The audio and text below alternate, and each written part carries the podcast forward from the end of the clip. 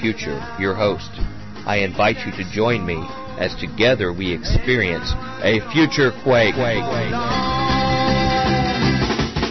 are new dreams crowding out old realities. There's revolution sweeping in like a fresh new breeze. Let the old world make believe it's blind and deaf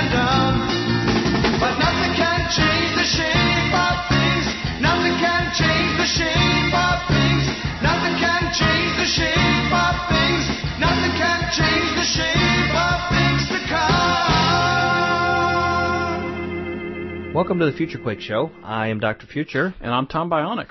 and it's a new week, which means we have a new guest. Yes. Uh, as we uh, start uh, our our new year, the last few weeks here in 2009, Yeah. we have a great new guest who's joining us. Yeah, I you know these are these are some very dear friends of ours actually. We Mm-hmm. are privileged. I consider it a privilege to know these two individuals, um, and uh, they run a great they run a great ministry, and uh, we're gonna have them on. And their name is Tom and Debbie McCulloch.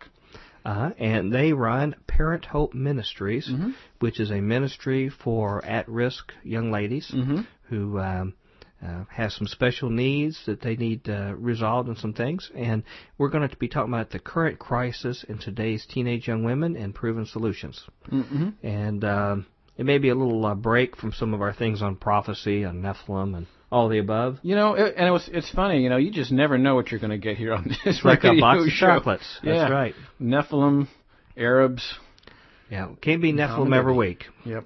Well, we Uh, said it, so I guess it's a future quake show. Well, that's true. It's official now. The N word was mentioned. Yeah. Uh, uh, you're going to find that Brother Tom and Sister Debbie are very inspirational, Yeah. uh, much like some of our recent shows we've had, but in their own unique way.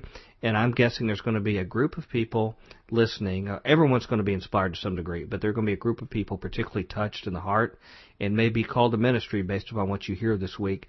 And we're going to cover something that has a big societal impact, and you might hear some surprises. But these folks are really sharp, and you're going to see why the Lord's chosen them to do this ministry. So I guess we need to get on with it. Yeah, let's uh let's roll. You're going to really enjoy this. It's a very fascinating discussion. So, no further ado, here's Tom and Debbie McCulloch of Parent Hope Ministries, and we'll be right back to discuss it on Future Quake. Ladies and gentlemen, welcome to the Future Quake Show. I am Dr. Future, And I'm Tom Bionic.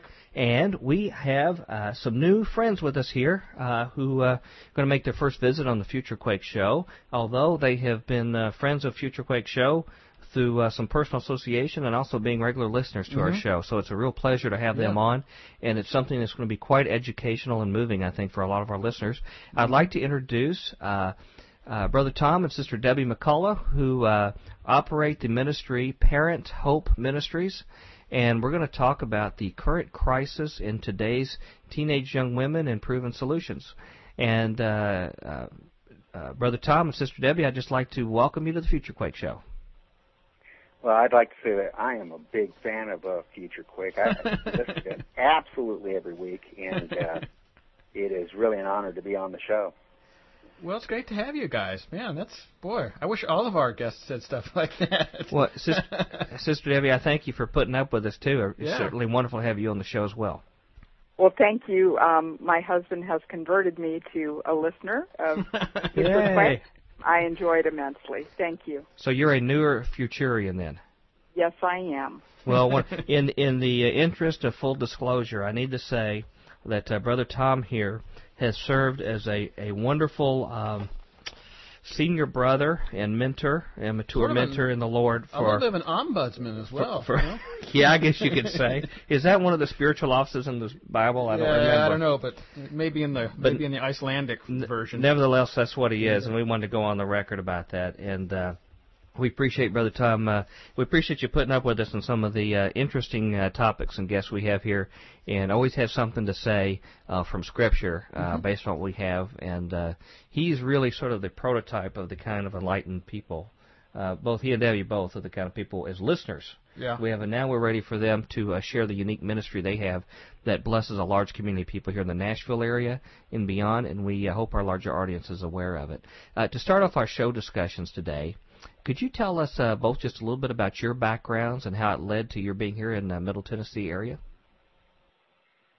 Well, I I grew up as a property manager. I grew up in real estate, and I really have no idea why we were drawn out to Nashville, Tennessee. Um, uh, I had a job that was taken away from me in uh, Los Angeles, California, and we thought that Nashville would be a great place to live. And all the time, it took about 10 years, but we finally figured out that the Lord was drawing us into this ministry. Hmm. And and that could be a little daunting when you don't know what's going on. You know the Lord is working in your life, and you're constantly praying, "What, what, what is going on, Lord?" And uh, and it's just like wait, wait, wait, and like ten years later, He revealed it to us that He wanted us to be involved in a ministry like this. How how could how did He tell you something so specifically? What was it that triggered it, made it cemented in your mind that this specific type of ministry you should do? Well, we had a son who was, well, just very difficult. Uh-huh. Very, well, very difficult, and we had to send him away to a school. Mm-hmm. And uh, they just, they just turned his life around. I mean, it's just absolutely dramatic. And to make a long story short, they offered Debbie and I jobs, and we sold everything we had and just moved down to the school. As it turns out, they didn't need help at the boys' school, but they had a girls' school, and uh, they asked us to take the school over and run the school for them. Hmm. Now that that's having no ministry experience. I, I have never been an assistant pastor. I've never been really anything in the church, and all of a sudden, these people have thrown us right into the middle of ministry. Wow, really? and uh, so you were a recipient. Your family was a beneficiary of the value of this ministry, uh, and and that's one thing that made an impression on you. And then secondly, an invitation came calling to you, as as a sign that the Lord was in something. He he personally opened the door and was a very explicit invitation to you to start. We have to say that um, through our son, we developed an incredible patience for the imperfect child. And that's how we you know came to the ministry. We wanted to help other parents specifically and that's why we call our ministry parent hope because we at times we were hopeless with our son and we we wanted something better for him. And when this change occurred we wanted to help other parents who are in uh, who are in our shoes Hmm. Okay. Shortly, we're going to go into some of the details about what your mission is for your uh, for your ministry and details about it. But just so people understand, this is a ministry, and and clarify this if I paraphrase it wrong, for what you might call at-risk uh, young people, particularly young ladies that. Um, are having special difficulties in, for whatever reason, the environment they're in, uh, other issues they're dealing with, to be able to get them on on the proper path to be good, productive citizens and, and be completely full rounded spiritually, uh, emotionally, and every other way, correct? In a nutshell, that's exactly it. Okay, good. Well, we'll we'll uh, discuss more some of the details. Um, so uh, you started in this ministry at another location, as I understand it, but then uh, time came that you you understood that you needed to move to Middle Tennessee. Were you aware at the time that you were going to open up your own ministry like this, or you were coming and then God showed you later uh, the ministry after the move? You know, at, at the time when we were down uh, at the other school, uh, I mean, we didn't even know what we were doing there, so it, it didn't even occur to us that we should be doing this somewhere else on our own. Hmm. And what happened was there were over 50 girls at that school. And you just cannot develop a personal relationship with 50 girls. And we just decided if we did this on our own and we limited it to 12 kids, you could really develop a personal relationship with each one of them. Hmm. And in turn, they can develop a personal relationship with Jesus Christ because, well, because the the whole ministry is so personal. rather than it being a program or a big school, it's we treat it more like a family here. Hmm. Wow. So that's a difference that distinguishes you from some other similar ministries based upon what you learned and observed from your experiences in the field. I, I would say that's the main thing. Okay. Okay. Um, I'd like both of you to comment on, if you don't mind, um, really the subject matter we have about where we, we currently stand in society right now. Uh, how is the environment in which teenage young women uh, are now raised different from that of earlier generations? What, what's both of your perceptions on that? Uh, it's dramatically different, and I think everybody realizes that that right now we are living in a post-Christian country. I mean, in the 50s, we we knew what was right and wrong, and in the 60s, we still knew what was right and wrong, but we rebelled against that. And in the 70s, we started moving toward that immorality, and ever since then, it's just gradually become more and more of the culture.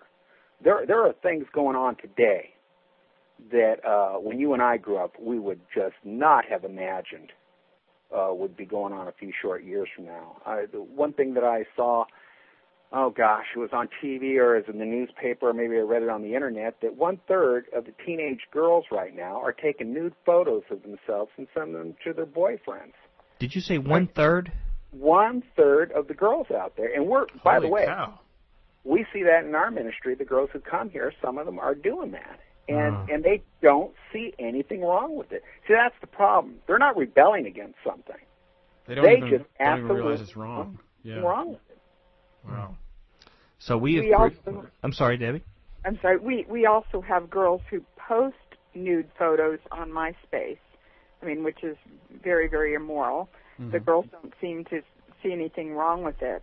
Um, and one of the things that we've noticed as well is that this society is filled with extreme violence, whereas you know when Tom and I were growing up, that wasn't the case. That wasn't uh, uh, all over the television, and um, we didn't have even the rock stations didn't. They played immoral music, but it wasn't violence. Uh, this the girls are getting more sexually aggressive and physically aggressive. Um, girls are going after guys and you know wanting to um, have relationships with them in whatever way they can. And they also uh, the, some of the video games depict fist fights between men and women and women you know beating up men. Um, as far as respect goes, the girls don't have respect for their parents that maybe we would have, and maybe we would hide, you know, certain behaviors in front of our parents. But these girls have no qualms about uh, speaking to their parents just like they speak to their friends. Wow. So if I understand what you're saying, uh, in many ways they are victims of an environment that we as adults have created, and we're, we're, all ultimately accountable for our actions. But we have created an environment when when when we think about video games and movies and things, those are created by adults. At least the main, you know, the Hollywood ones, the ones that are distributed, they're adults doing that, not young people. But they're actually creating the environment that young people are simply accepting, if I understand you correctly. Uh, Yeah. And so then they're responding to that. And of course, now we live in a day and age, age of the internet, where that now young people can produce their own content, whether it's on MySpace or their cell phones or things. But they're actually following a precedent that was established by what adults in Hollywood or elsewhere, even in their own communities, are already demonstrating to them. Uh, where these people are, are, are flaunting their, their liberty and freedoms, and now they're teaching it to people who haven't also learned the responsibility and, and modesty and restraint. And so they really are just responding to an environment that they that's been created around them. Yeah, that's correct. Hmm. And and girls are also made fun of for being virgins. I mean, it's like a dirty word. So that is that is very different from the time that we grew up, where you you know really um, your virginity was very special. Now the girls are trying to get rid of their virginity. Yeah, I, I think we all know that. Like when I was going to school in the '70s and high school in the '70s, that you know if a girl was sleeping around, I mean that was a joke, and Right. you laugh at her. And now they laugh at girls who are not sleeping around. It's just outrageous. What a what a bizarre world that we've created, and uh, it's taken a lot of adults for a generation or two of winking at this kind of stuff to allow it to basically take over our society. And you know, even you know, even in my generation, um, we were taught right and wrong, and that these things were wrong. And it's our responsibility on whether we embrace it or not. And I really feel sorry for later generations that even in some of their parents have not had role models that reinforce that in them. Whether, like like you said very very uh, accurately, it's really not an act of rebellion on their behalf if we've created this environment that they're just simply responding to. That's correct. But it still it still means that you still have a job to do in your ministry, and, and maybe a, a job that's a lot harder because you cannot appeal to someone's conscience if their conscience has not been made guilty by something that they weren't taught was something that was wrong to begin with. That that's correct. When they come here, it, it's like they're they're coming to a different planet. They they they have no idea that fornication is wrong. They have no idea that homosexuality is wrong. They haven't been taught those things, and so when they're taught those things, I mean, you should see their eyes like, "What in the world are you guys thinking?" However, it only takes about two weeks before they they see where we're coming from. They see that it's in the Bible, and and the strange thing is, uh, we've never had a girl, at least uh, I don't remember one, that doesn't have some kind of respect for the Bible. So mm-hmm. when when you teach them out of the Bible every day, they kind of grow to the understanding whether or not they come to a relationship with the Lord Jesus Christ, they come to an understanding of what is right and what is wrong. This breaks my heart to hear this because when you say that a couple weeks of dedicated effort of of adults and and even more so parents, if parents took that special position they can have with their own children, uh, of dedication time to to give proper instruction that, that that that young people will respond appropriately if at least some effort is taken to do this. And and you know we all know there have been very wonderful Christian people who have still had rebellion in children and things like this, and and we know cases of that. And we've also heard many good stories where in time that's restored. But but the point you're making is if if we had parents who were le- the least a bit adjusted and took the least a bit of effort in putting a priority on their children, you know, it could make your ministry obsolete. But I'm sad to sad to think that uh, that that's not going to happen for a long time, if ever. Well, they just I think those parents just don't know. You know, that's partly don't know, but I think there's also and, and correct us if I'm wrong. You all are the experts, not Tom and I. But my my assumption is is that many parents are so messed up with their own personal problems mm-hmm. that they're not coping with their own problems in their life, much less they have any time to devote to their children. Well, we will say that that can be part of the problem, but there are some very good devoted parents out there, and their children are still products of this society. Mm. And it's shocking because we do have some good church going parents and devoted Christian parents. And Tom and I were devoted Christian parents to right. our son but the world is hitting them so hard and, all day long um, in the public schools especially. They're not being taught any kind of morality and they're being hit with uh, so many different ideas that they don't even believe their own parents. But when uh, our kids did the same thing i mean they would they would listen to the, someone a stranger and say oh so and so said i'm not supposed to do this i'm not supposed to do that and they'll listen to the stranger. Now tom and i are the strangers and we're mm. telling the kids mm. the same things that some of the parents have told their children, and they believe us. So, in a strange way, that provides an opportunity for you to have a ministry. Yes. Well, you know, something you mentioned, uh, Sister Debbie, that uh, is very interesting. You talk about the aggressiveness of yes. young ladies and women in our society and the very assertive role they have. Uh, and and you know I, I'm one that that likes to have opportunities for young ladies if they want you know, to to express themselves in careers or they have certain aptitudes and things. Uh, you know, I'm certainly very uh, supportive of, of people being free to be wherever they're called. But it is interesting you point that out because I see that made manifest in whether you, you call it the sexual revolution or the women's liberation movement or what, whatever it is. Uh, there is a feminization that has occurred that that there's that there's a dark side to it, and it even has some shadows in our own churches, I think. And that's nothing to say against the you know the female sex. I don't want to come across as sexist. It's not that. It's something that has p- perverted it because also in the same way there's been a dark change in men Mm-hmm. where men aren't being what they're really called to be in the Bible as well. And so there's there's also a you know a, a side of it in the men's side as well too. Would you say it seems to me now? Correct me here if I'm wrong, but it sounds like you're saying you're sort of defeminizing the women and feminizing the men. Well, I know it's no? getting off a little bit. I don't want to put words in your all's mouth. That's just my comments. But when you said that, that's what I thought of. It's something where this is a much broader indication. And what's really strange is when I read some of the goals of some of these uh, pagan and anti-Christian movements, you read their literature, that's exactly what their goal was.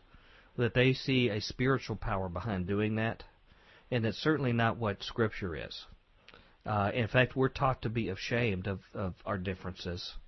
And, uh, you know, it seems like society is trying to uh, really try to bury those kind of differences, uh, which had a positive effect on society and the family. Um, so, anyway, I didn't mean to, to put words in your mouth there, Sister Debbie, but uh, those were just some thoughts I had. And I thought it very interesting Oh. that you pointed that out. I can tell you that um, you know in the 70s I was very aware uh, that you know society was trying to create create a unisex, and I kind of bought into part of that. You know, women can do anything, and we're not supposed to have these traditional roles. But I can tell you what, when my children were born, my daughter was born very sweet and very um, quiet, and my son was the most aggressive kid you've ever seen when he was one, he he bit a piece of bread to look like a gun and started shooting it at us. um, you know, so I could definitely see the differences in those children, and we brought them up the same way. Um, and it, it, I was not a Christian at that time, so I wasn't really aware of, you know, Right. specific roles that God gave to each one of us and how He created us differently than one another. But it did become very apparent. And, and, and there's some people that won't fit the role. I know Mrs. Future and I, we joke a lot, a lot that we don't always fit the classic roles that a lot of Christian literature says about, you know, who's the more sensitive one, who's the reacts this way or that. So there's room for different personalities and expressions in those gender roles. But but the the point you said about the aggressiveness there, um, there there are uh, impacts on our society uh, of that. Yeah, obviously you're seeing it in, the uh, young ladies that are coming to see you. Um, we, we've touched on this a little bit, but um, uh, how is this affecting society to a larger extent? In, in families in general, you're seeing it right now in the, the, the difference in these young ladies and their race. How how does that impact the wider reach of our society, and how do you think it will impact it furthermore in the future? Well, you know, I, I I'm just seeing um, a wider chasm between the world and the church, and um, you, you're seeing it on the news more and more that that the church is the enemy of the people, and and the world's view is like I was saying earlier that adultery and fornication and homosexuality, I mean, that's all fine. And uh, you know, in many countries, they're they're starting to come down on the church, and it's starting to become illegal uh, to preach a lot of those things. Uh, and in this country, we're protected by the First Amendment, but I'm not sure that's going to last. um, on another, you know, vein, uh, some of the things that we're seeing personally are that pregnancies are abundant because of women's sexuality and, and aggressiveness toward men. They they think that they can capture a man through, you know, this has been going on since the beginning of time. However, these girls sleep with many men, and when they become pregnant, they keep their babies instead of considering the possibility of adoption and more parents and grandparents are raising their children's children, which which is better than the children raising their own children in most cases. But um, many of our students, in fact, most of our students, are pro- products of divorced parents, and that impact continues to be um, unhealthy family lives and broken relationships and broken children as a result of this. Well, you know uh, that w- what you just said there reminded me of a story recently in the news about um, I think it was in Gloucester, Massachusetts, where one of the high schools they discovered a club of young ladies who made a pact to all become pregnant out of wedlock. Yes, yes. We What? and and I, I'm I'm guessing that's not the only place where that goes on. If you if you expose it in one, there's a lot of them that are not exposed, or some variation on that theme. We're back at the Future Quake show here with uh, Dr. Future. And uh, Tom Bionic. sorry, I'm making fun of you a little distracted. bit. Yeah, Thanks. it's okay.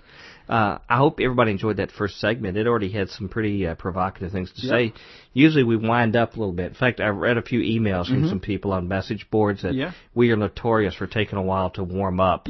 You know. Oh, really? Is yeah, that it? maybe Monday and half of Tuesday they think it takes us to get rolling. You know. No. This is not true in this case. I thought. Well, I thought. See, on the message boards that I read, I, I heard we were like ecumenicalists and all about Unbiblical? Yeah, unbiblical. That was the other one. Well, and there's a that's third cer- one. I'm gonna have to look that, That up. but- certainly wouldn't be true this week. No. We, uh, as as you all could see, we have two extremely insightful people. Yeah. uh, who God has called to ministry Mm-hmm. that uh, can see a crisis in our society.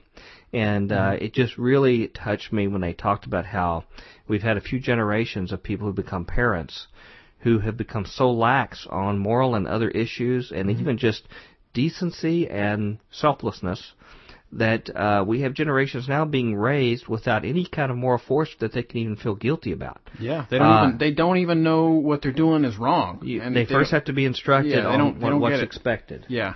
And um, I, we don't have much time today to talk further about it, but Mm-hmm. we'd like to when we come back. But Merv needs to come in and tell you how to contact us. So Merv, tell them how to get a hold of Future Quake.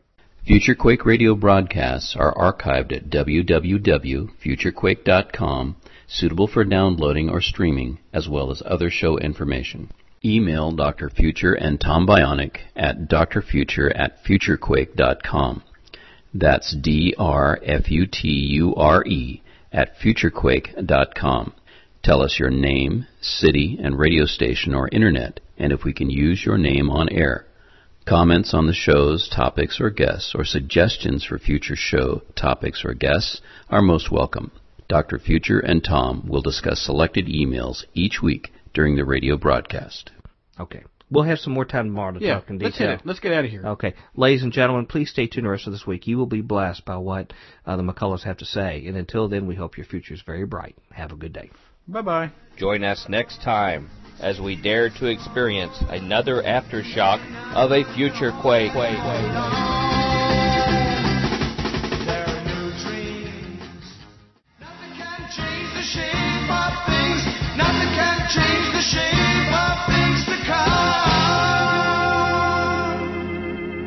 Welcome to the Tuesday edition of the Future Quake Show. I am Dr. Future, And I am Tom Bionic. and we're back at Future Quake in our we are. second installment of our interview with Tom and Debbie McCulloch.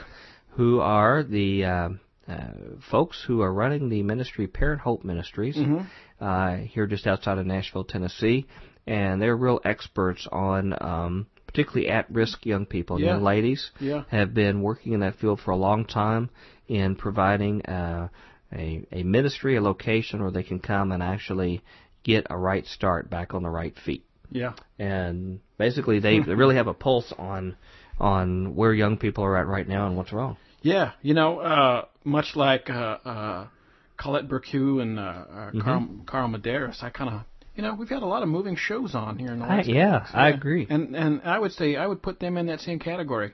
Um, I especially like Debbie's yesterday. I like Debbie's little commentary about talking about their son, how he bit the uh, he bit the the Bread into a- gun into and a started gun. shooting him. Yeah, yeah, that was pretty That was cool. funny. Remember, I think Dillinger got started that way. oh, really? He could have gotten out of Alcatraz Yeah. with that. Yeah. Bread gun. Brett gun. Yeah, that's pretty cool. When you talk about really uh, touching shows like that, were you Mm-hmm. thinking of the Stan Deyo show? In like when he, when he was running from the uh, He grew a beard and hung out with the hippies crossing the. Australian desert. Yeah. I guess this is a different kind of show. Different, different kind of fuzzy. Yeah. Yeah, okay. fuzzy. Well, um, it's a fascinating discussion, and I Mm-hmm. know you all are going to enjoy continuing because they both are extremely wise uh, Christians, Mm-hmm. believers in the Lord, and have really seen what's going on in our society. And we're going to continue the discussion. It's something that affects every one of us, even if you don't have children, Mm-hmm. because uh, the young generation right now is the one who's going to be running this planet when, as we get older and older, Mm-hmm. and we're relying on them. And we're all called to minister. either direct ministry like Tom and Debbie do, or to support ministries like this. Mm-hmm. Mm-hmm. So I think it's very interesting. So hang on to your hats. We're going to have a very interesting discussion here in round two, and then we'll be right back to discuss it here on Future Quake. Here, thinking about this, it, it just makes me wonder: um, Is there anything else we've not talked about that is missing in these young ladies, in their environment and their upbringing, that impedes their healthy development? Are there any other elements that you've noticed something missing that you have to address? Um, well, one of the things that that we haven't really mentioned, uh, just we've touched on, is the emphasis on respect for family and relationship commitments. Um, most of the young ladies who come into our ministry are extremely self-centered, and they have what we call the entitlement disorder. They really don't care about others um, especially their parents. And there's television shows on MTV and VH1 that promote this attitude, you know, me, me, me, me, me. Um, we also find that the more self-centered a young lady is, the more miserable she is. I was talking with a, a counselor one time uh, who counsels these girls, and she was talking about how needy they are. And I said, it just, I just blurted out, they're not needy, they're demanding. and and she just gave me the blankest stare. She had never heard that before, but but it's true. Uh, most of what we call needy is not needy at all. They're just constantly demanding. And that's adults too, right? Oh gosh, that's adult. I mean, these kids have grown up to adults, and these adults are teaching their kids all the mistakes that they've learned along the way. And another thing that you've heard over and over again is uh, that these kids have low self-esteem. And our experience isn't that they have low self-esteem. Our experience is that they think too darn highly of themselves. Hmm. Oh no, you've probably had so many psychologists that uh, have Yeah. just switched the knob off here. Yeah, Freud's Freud's flipping out right now. Of course, you know we have Sorry. a we have a large community of psychologists that listen to Future Quake. I'm sure. Of course, the largest group of them I met was at the uh, the, the the pagan meeting in Montreal. Yeah, that that worship the Babylonian gods, and these were all child uh, therapists and psychiatrists uh, registered by the state to uh, to to actually help children with their problems, and they they worshipped Babylonian gods in their own privacy when they weren't doing that. Now, obviously, not every child psychologist do that. Maybe 98%, but not every one of them. No, I'm just kidding. Uh, but but but it's interesting, and, and you know when you mention this with young people, uh, the- both uh, men and women, uh, young men, young women, and I, I've worked in business with a lot of much older men, and I'm sure Brother Tom, you would agree with me, in business that you find have never grown out of that. This is something that's gone on for a long time, and that's why you even see uh, couples when they get older, uh, a lot of divorces and things because they felt like they were deprived of their own self fulfillment or self agenda and goals. So this has been something growing for a few generations, I'm guessing. And uh, that's why marriages have such a hard time right off the bat when you take two selfish people like this and and try to make it work. In past generations, we all have some selfishness, but but from the stories I, I hear from uh, people I know that've been married for a long, long time, they learn very, very quickly that they had to find a third way.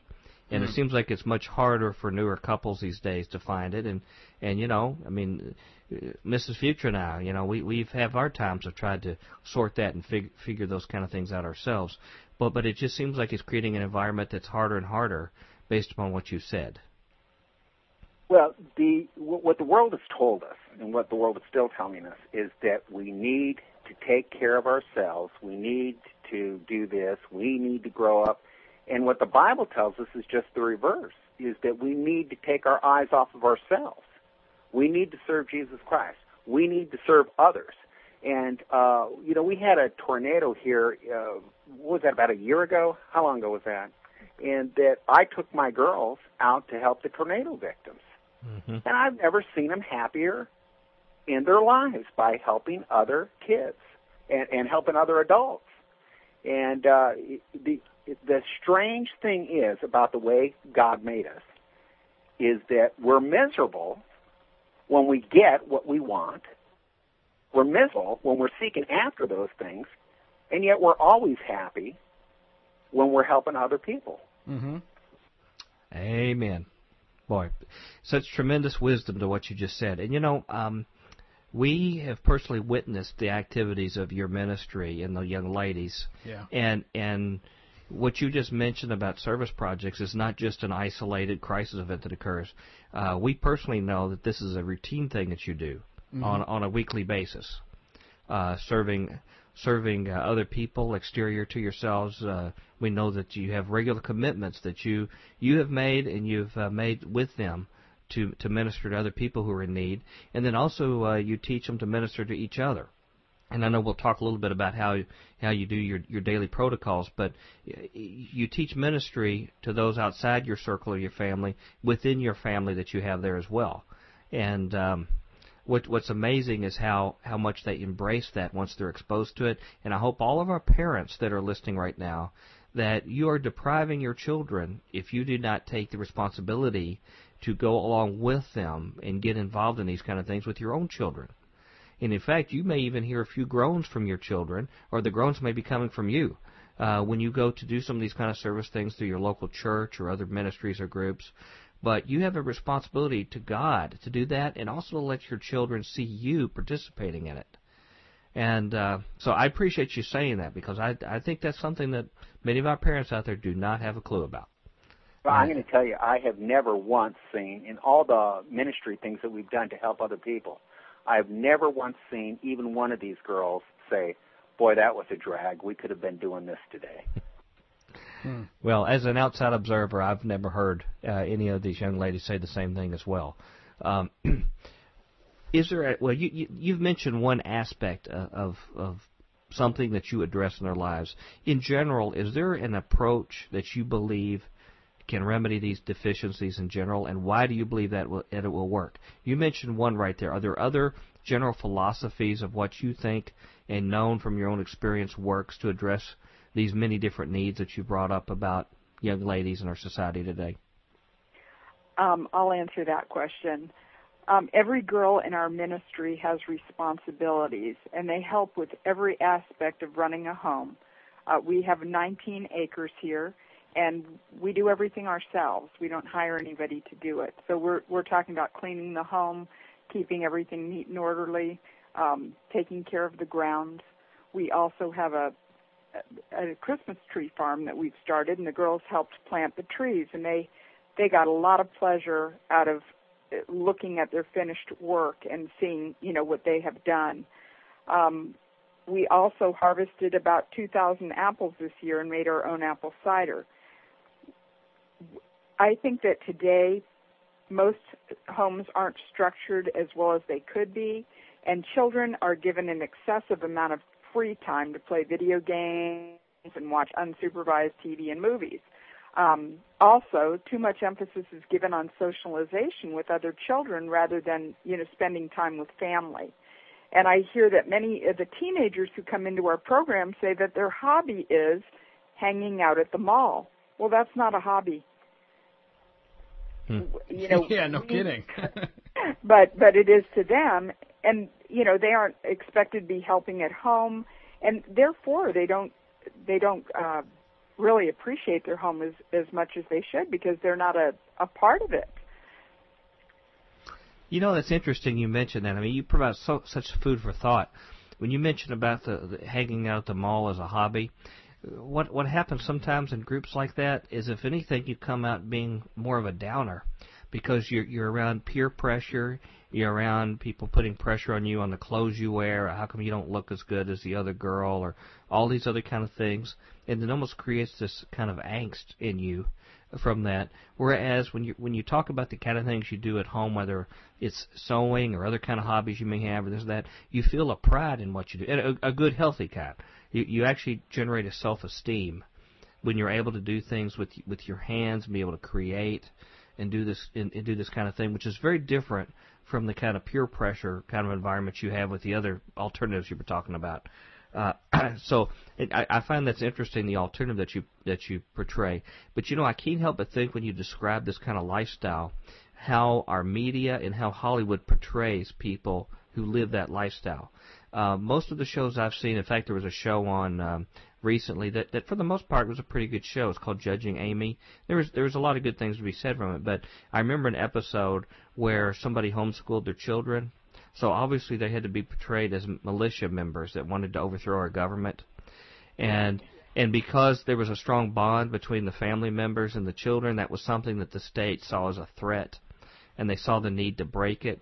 And in our news, the the, the kind of uh, groups that they portray like this and really give a spotlight on are are groups like the FDLS group that they came in and took the children away from their mothers and other family, and that is the image that uh, our media and our news people and government try to portray of strong family environments.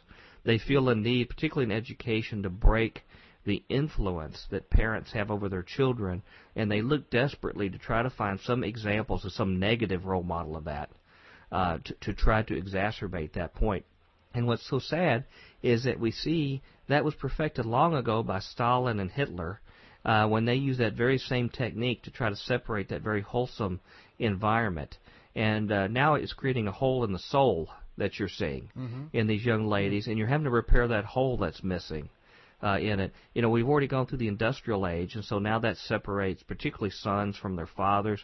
Their fathers leave during the day, and they're not out there on the farm watching their fathers solve problems and and deal with things and learning directly from their dads. And so it just keeps getting more and more exacerbated, and and I almost see you're you're going back and restoring some of those kind of things. Well, you know, if you could boil that down, you you would say that one of the things that you want to do is to withdraw from the world and withdraw from the world system. And actually, homeschooling is one of the best ways to do that. And it, what you want to do is you want to make the world a foreign place, a place that they don't want to pick up that culture. Now, they may want to engage the world and win them to Jesus Christ, but you don't want to partnership up with the world. And the world should be pitied, not envied. Uh, if you feel if you feel a need to reach out to people in the world, it's because you pity the sorry state that they're in. You, know, you want to share the good news with them, not envy the freedom and the other sins for a season that the far country offers. I can also tell you that some of our students are very timid because they're very, you know, they're sensitive people and they have been um, attacked by the world and we have mm. seen some of those same girls just blossom and become leaders. I mean, people you'd never see leading anyone.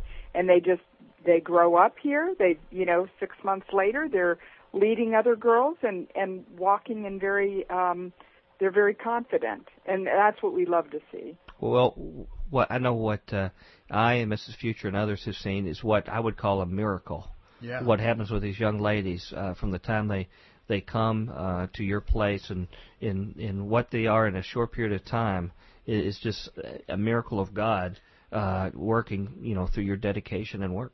Yeah, I speaking personally, watching them, they show up and it's kind of like, it, you know, it's like they're tired or something, and they first show up and watching. They're weary. Them, yeah, weary. Weary's a good word, and yeah. maybe almost dead inside in some cases or something. And watching watching them change over a matter of months is uh, for me personally, is is it's special to watch what you guys do.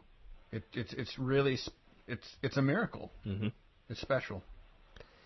Why do you think? And you've talked about this a little bit. Why do you think God called you two in particular to this ministry? I mean, you, you explained how it happened. You know, your your your personal experience with it, and then how you invited in. What is it about you two, and why God God went to all that effort to seek you two out? Uh, in ministry, and what is it that you think you can accomplish through this ministry as a whole? Well, we really feel that God called us to this ministry because of our son. He started with his behavior problems at the age of 18 months.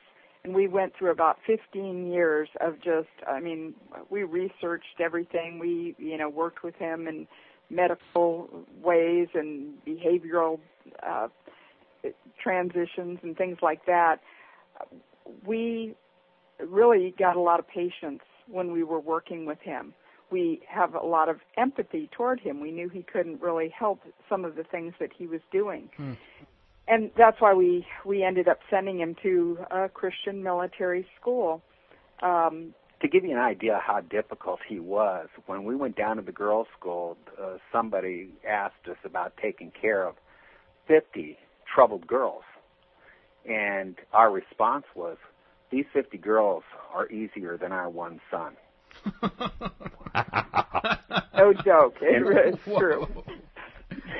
that that is not a joke. That is how difficult he was. And God prepared us through him and gave us the patience. And we really, you know, we don't mind when these girls, we've seen it all. So when they come up with these little um, behavior problems and excuses, uh, you know, we we laugh because we've seen it all and and we're prepared for it. And we don't get upset. Uh, we just handle the problem. So we we had no idea why God gave us a son like that. And believe me, for years I I was kind of, uh, you know, I prayed to God and said, "Why did you do this? Why did you do this?" And now we know. Yeah. yeah. I, it has a happy ending. I don't know how many times my dad told me the same thing on what he did to have to deserve getting a son like me. So I can sort of relate to that too.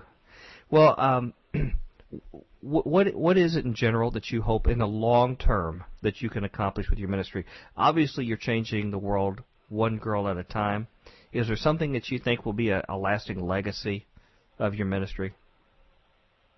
See, that is the legacy. E- each one of these girls individually. I have uh, Debbie in about an hour. She's going to the airport to pick up uh, a girl who came through our ministry. Now, this girl was an absolute hellion. I mean, she was. Now, you mean that in a nice way, though, right? I, I mean that in the positive sense of that word. um, and for six months, we were pulling our hair out, and uh, just finally, she came to a saving knowledge of the Lord Jesus Christ, and she changed on a dime. I mean, overnight, she just she just changed, and uh, for the last six months here, uh, she was such a blessing to have here. She was a great leader. She left and went home and her attitude was, "I can't wait to get back to Tennessee," and uh, that that was like three months ago or four months ago, and uh, she's she's coming back to Tennessee in about an hour. Debbie's going to pick her up, and she's going to work for our ministry for six months. And at, and she'd love to work longer, but after that, she's going to Calvary Chapel Bible College, oh, and uh, and she wants to go into full time ministry. Now, this is a girl who would probably be in jail right now if it wasn't for what was going on here. And I guarantee you, it's not Debbie and I. I mean, Debbie and I have a lot of good ideas, but it is Jesus Christ who really changes these girls. Well, this testimony is got to be extremely frustrating to a lot of secular uh, child therapists out there that are expecting to hear stories of how they've been devastated uh, by you know being exposed to your narrow-minded religious thinking and things like this, and you know how much you constrain these young ladies, you know, and suppress them. It must really hurt them to hear that these young ladies not only survive it, but they come out as well-adjusted young ladies that desire to come back and have a relationship with you afterwards. Because even as young ladies, they acknowledge what a transformational experience has been for in the positive way yeah, when they come here, they see all of this as bondage. They see all of this as I can't go to the mall anymore. I can't do this. I can't see mm-hmm. my friends for a year.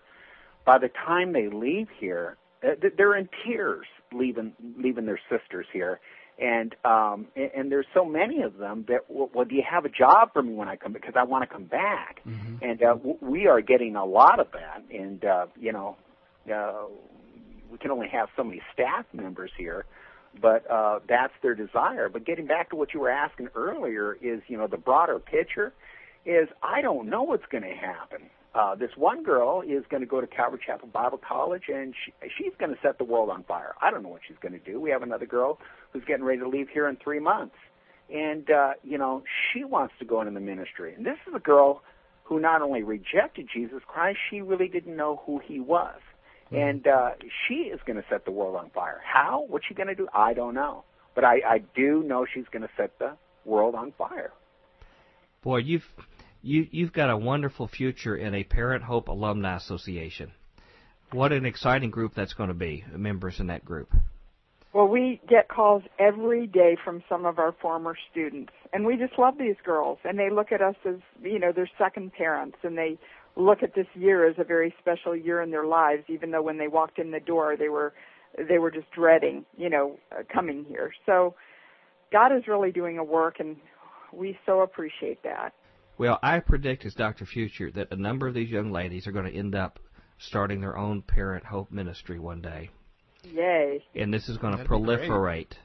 And There's it, nothing wrong with that. and it's it's just going to grow and and proliferate and um there's going to be a multi-generational legacy if the Lord tarries uh that they're going to take it just like you had an experience with your own family and that worked together as part of uh, your invitation to start with these generations of young ladies who were personally involved in the program uh, I think are definitely going to be part of what what we're seeing and certainly from their own testimonies I, I would think that's a high likelihood of occurring we're back at Future Quake with Dr. Future. and Tom Bionic. Yes. And that was our second installment of our interview with Tom and Debbie McCulloch of Parent Hope Ministries about the current crisis in today's teenage young women and proven Yeah. solutions. And uh, lots of food for thought there. Anything that stood out with you? Well, I, I I really enjoyed actually well, a lot of things. One of the things yesterday that they talked about was uh, um, we made the comparison about uh, uh, psychiatrists and stuff and what they and they had been seeing. You know Mhm. that uh, how really you know they seemed to have a greater beat on what was going on in a kid's head than most all psychiatrists do. You know about kids really they're not their self esteem's not too low, it's too high, Mhm. and they're really needy and they think too much of themselves and you know And they're really- miserable yeah, and they're miserable because it's all self absorbed and Yeah. focused. And that is a very they're lonely not, life. They're not other centered. A self centered life is a lonely life Mhm. because you're the only one hanging around, Yeah. part of the process. Yeah, that was a huge shock to me personally Mhm. when I figured out that hey, I need to be like other centered. So they provide it, and they provide structure, Yeah. a family environment where Mm-hmm. you actually, you know, self-centeredness. For some reason, you still have a crisis of your importance in the middle of that. Mm-hmm. Whereas here, where you're actually serving other people, they they develop an identity of importance because of the needs of others depending upon you in a family. Mm-hmm. That actually creates more of a security is when you provide service to other people. Mm-hmm. Yeah. They also talked a little bit about uh, making the world sort of a foreign place. You know, I don't know if withdrawing from it is quite right, but you know, being secure within your borders of your house and being, you know, Right. yeah, it was that was cool. Where is home and where's the mission field? Mhm. Some people think going out and cavorting with the world is like where they feel like they belong, and then they feel awkward when they're around people of faith. You know, or that atmosphere. And they've treated create an environment where the home, in a private home family type environment, is the norm. Yeah. You still go out. You don't sequester yourself, but when you go out there, you you go with the understanding is it's an artificial type lifestyle, certainly not sustainable Mhm. that we see out in the world, not what we experience at home. And that's Yeah. the way it should be. Yeah. You know. Yeah. I guess we gotta be going. Uh, is it time to hit it? Yeah, I think so. Merv, would you come in and tell our listeners how they can contact us on Future Quake? Future Quake radio broadcasts are archived at www.futurequake.com, suitable for downloading or streaming, as well as other show information. Email Dr. Future and Tom Bionic at drfuture at futurequake.com. That's D-R-F-U-T-U-R-E at futurequake.com. Tell us your name, city, and radio station or internet, and if we can use your name on air. Comments on the show's topics or guests, or suggestions for future show topics or guests are most welcome. Dr. Future and Tom will discuss selected emails each week during the radio broadcast. Yeah, I think it's time to say goodbye, bud. Yeah, well, folks, uh, thank you for another edition of Future Quake. We'll be here tomorrow with Tom and Debbie McCulloch. Until then, we hope your future is very bright. Have a good day. Join us next time as we dare to experience another aftershock of a future quake. There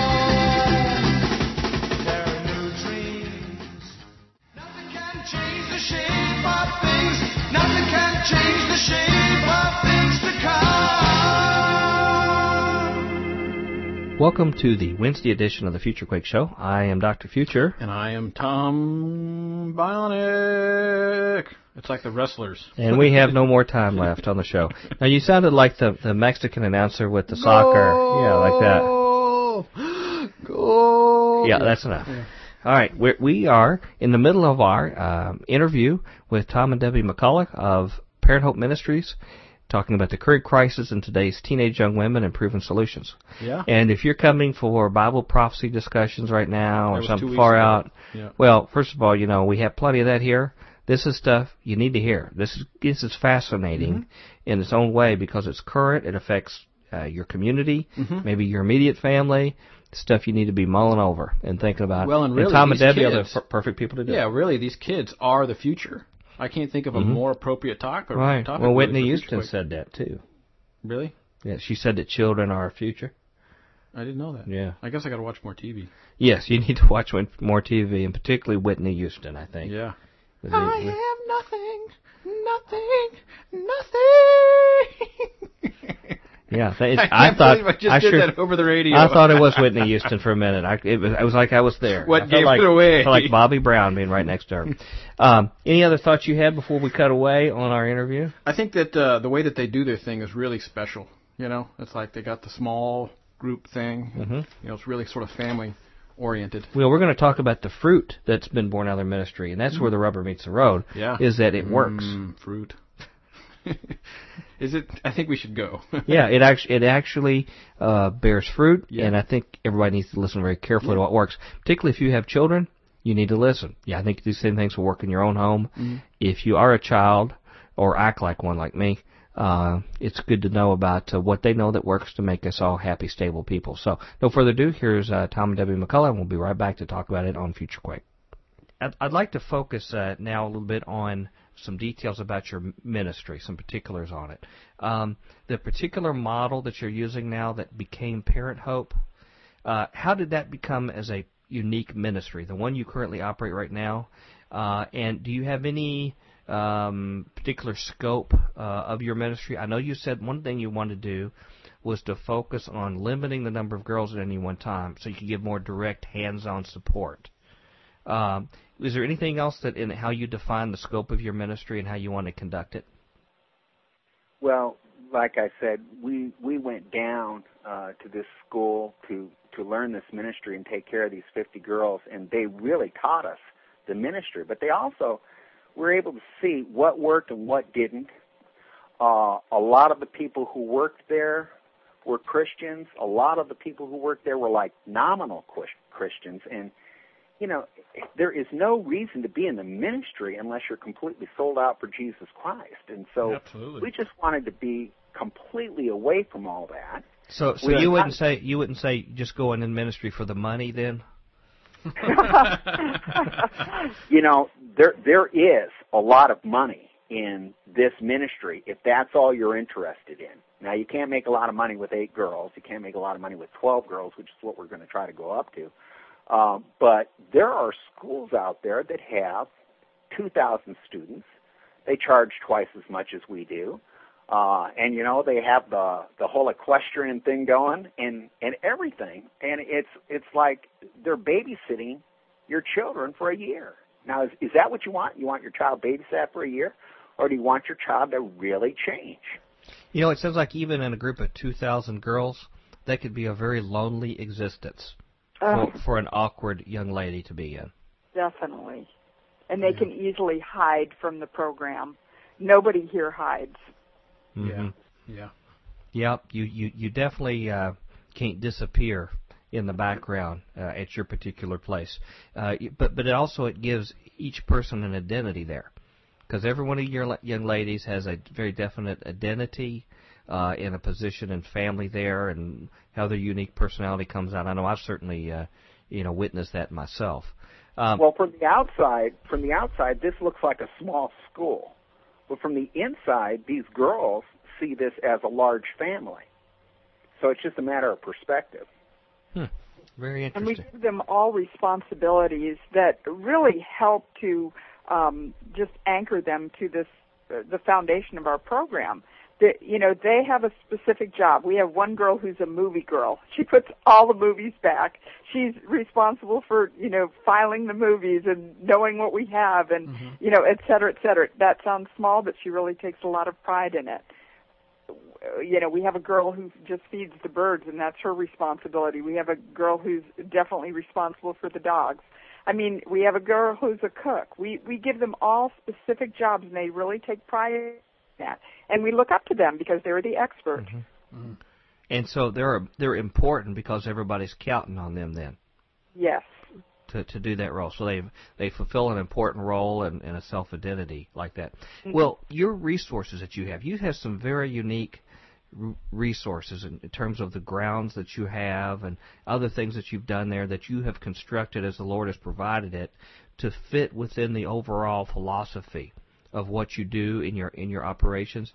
Could you tell us a little bit about what are some of the, the range of the resources you have there at your disposal, particularly some of the unique ones, and how does that influence your overall approach in this ministry? Okay, we, you know, our 19 acre farm is a big that's a big issue. You know, I mean, we're able to do so much on this farm. Um, I mentioned the apples and the Christmas trees, but we use a hands-on approach here, and the girls have assembled their own desks when we bought them. They help install lights, paint, and they participate in in many other activities of a typical home life. So they're learning lots of different um, things. We're we're very quiet. You know, we're we're living on such a large acreage that it doesn't make any difference. It's just very peaceful. The girls can run out and scream. Nobody will hear them. They play with the dogs, play in the snow, that type of thing. Um, so that's one of our strengths is that we've got a, a big property and we just keep everything right here on the grounds, including the school, which Tom is the teacher and the girls are able to move at their own pace and they can go faster. We have had girls who have done two years worth of school in one year because they have personal tutoring here. It's very common for these girls to come being a year behind in school or maybe just a half a year behind.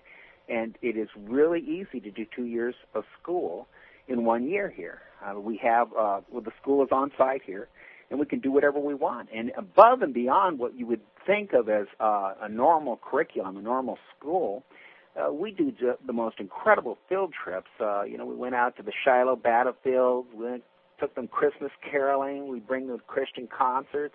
Uh, like you talked about before, we involved in all sorts of church ministries. Uh, Chris Pinto, who I know is uh, uh, involved with you guys. Yeah, he's uh, one of our rat pack here at Future yeah. Quake and he came out here and uh, was filming a movie, and the girls were in that, and that was just absolutely great. You know, we celebrated the Feast of Tabernacles here, mm-hmm. and if my memory serves me correct, Tom Bionic came out to help us. He was out there. well, if these girls have had the same benefit from your teaching, brother Tom, as I know I have, one of the things I cherish is a certificate I received from the class that you taught on inductive Bible study and in fact, I have placed it above my PhD certificate here as something that's, that was a, a goal I had to achieve. And seriously, though, um, that is a that is a real opportunity. I hope they appreciate in the years ahead to be able to hear not only your Bible teaching, but your teaching in all other sorts of areas. And I know that really goes for both of you as well too. But you have some unique abilities and skills that just uh, make you all ideal uh, for doing this. But not not not just your your your head knowledge, but but the the wisdom that you have and discernment and experience you've had and the tenderness of your hearts uh, to do this as well. So so you have this this ideal facility that you have. You have constructed. Um, some unique things they can do, like uh, places where they can do productive things. You mentioned the Christmas tree farm. Uh, you have the capability there to make cider. I saw your cider press. It's really yeah. a unique little thing you yeah. your cider's there. really good, by the way.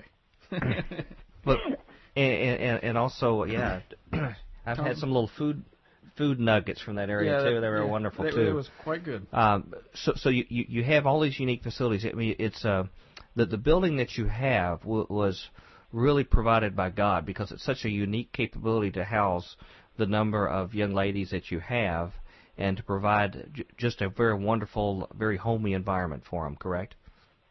Yeah, that's correct. Uh, the the, uh, the people who lived in here before, I mean, it really didn't make any sense. There were two ladies, and this was a house. This was not a school. This was not set up to be a school. Mm-hmm. And yet, the strange thing is, it's, it's almost like God built this 30 years ago knowing that we would be here today. But the thing's uh, enormous. I mean, it could be a huge bed and breakfast, or or some other kind of facility, just from the sheer magnitude of some of the rooms you have access to and things. Correct?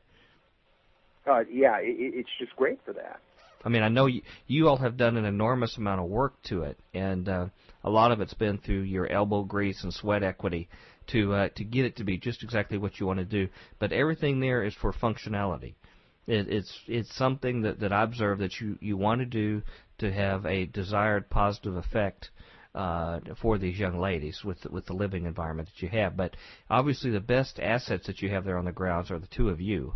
Uh, that's the two irreplaceable parts of what you have there uh, for the success of it. Can you distra- describe very quickly what would be a typical lifestyle, uh, daily or weekly, of a young lady that's enrolled at Parent Hope? Okay, I'll answer that question. Um, we get up at 7:30, which is very late for a, a school like this. Most of the schools get up at 5 a.m., but we just figured we'd Tom and I like to sleep in a little bit. We're going to give the girls that benefit as well. and, and they and they don't protest that too much. They don't fight that. No, they don't. so anyway, we get up at 7:30. We take a mile walk to get our blood moving, and uh, we come back and have breakfast. We clean up after breakfast. We have Tom's Bible study in the morning.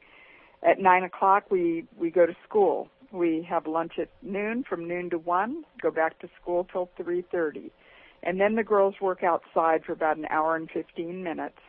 Um, we do various activities outside. And um, then in the evening, um, we come back and take showers, and then the girls have free time until dinner. Dinner is from 6 to 7. And then we do various activities in the evening. We have karaoke. Um, somebody donated a Wii game to us uh, for Christmas, and the girls absolutely love that. Mm. Uh, we we do watch um, different movies, educational movies, and then on Saturday night the girls get to pick a fun movie.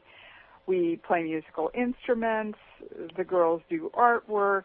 Um, we're sponsoring a girl from Rwanda, and the girls rotate writing letters to her every week and they draw pictures for her and things like that. So it's it's we just we have a wonderful time. We keep them busy. Yeah. And sun, Sunday morning at the Lord's house.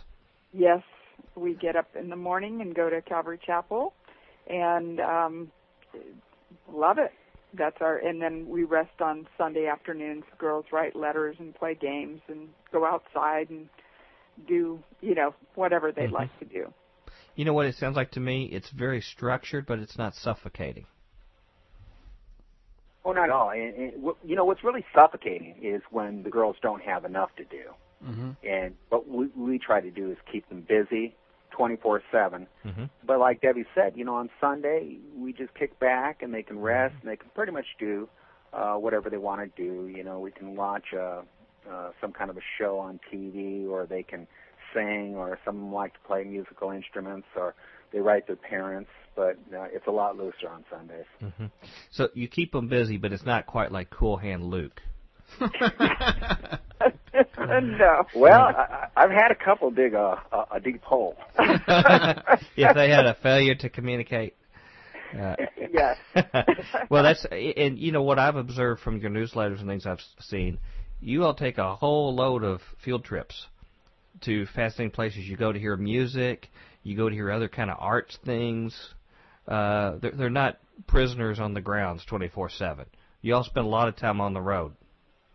Right, and, and like I said, we can withdraw away from the world while still going out into the world and doing all of these things.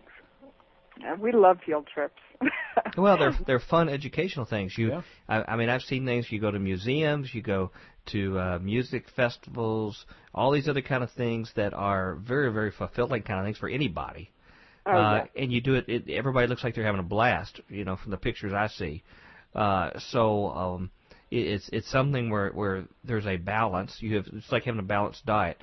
You've balanced between chores, school, all these other kind of things, which is a kind of normal life that we all should be exposed to. And hopefully, maybe you can set a discipline in these young ladies that when they leave, their lifestyle doesn't have to change a whole lot from that. Well, the interesting thing is uh, the girl who's coming here in about an hour. Uh, when she went home, she called us and said, "It is so boring at home." Huh. Hmm. Wow. Uh, she she really missed the kind of environment that you all had created. Yeah, there there really is a lot to do here. But it's a premeditated environment. It doesn't just happen. It takes a lot of work on both of your behalf to create an environment that is supportive and conducive and positive. This is pretty much the way we raised our kids. So Tom and I have been doing this, you know, for 27 years since our daughter was born, and uh, we just love it. It's just we're, you know, this is natural life for us, so we just continue that natural life mm-hmm. with these girls. And I'd also like to add that um, Tom is a hilariously funny man, and we use humor in our ministry constantly, and that helps. That helps a lot. We're always joking and playing, and you know the girls really enjoy that. You know, I, I I'm shocked because I don't think I've ever seen that side of him before. Not more than you know three or four times a day. Yeah. Uh, you know, it's when people picture these kind of schools, they picture uh, a woman with her hair tied up in a bun, you know, and a riding crop, and lots of lots of tears. Well, you know, you know what I'm talking about. The movies they show lots of tears. Uh, you know, just breaking people's will. You know, is what it's all about. Going on. Yeah. yeah, yeah, yeah, yeah. You know, it's something to be endured and survive. But well, we do have a John Deere tractor. That's the closest you can come.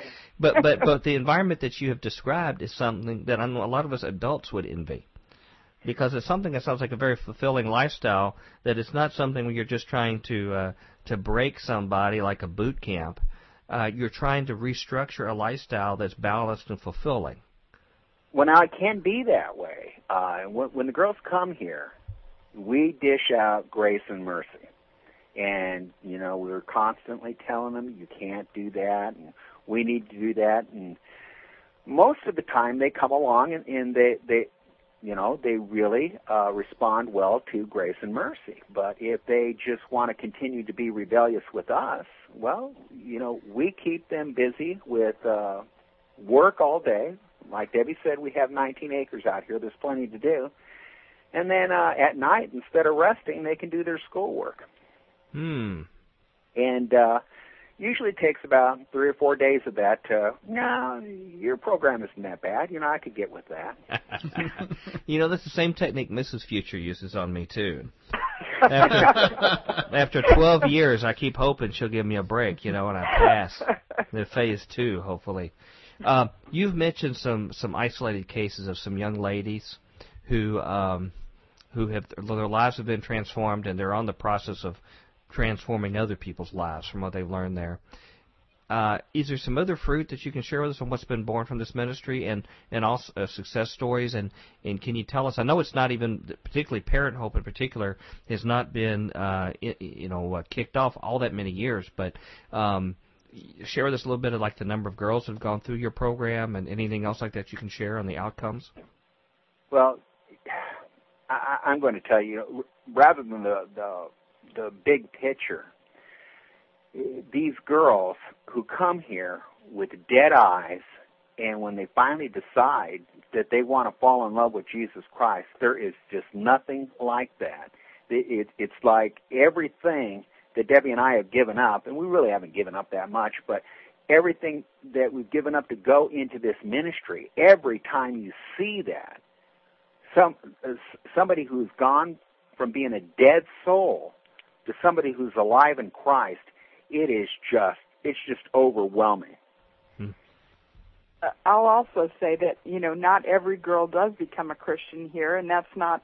Um, I always tell the girls that's not our responsibility. Our responsibility is to tell you the truth, and then you know hopefully we've planted seeds that eventually they will come to Jesus Christ.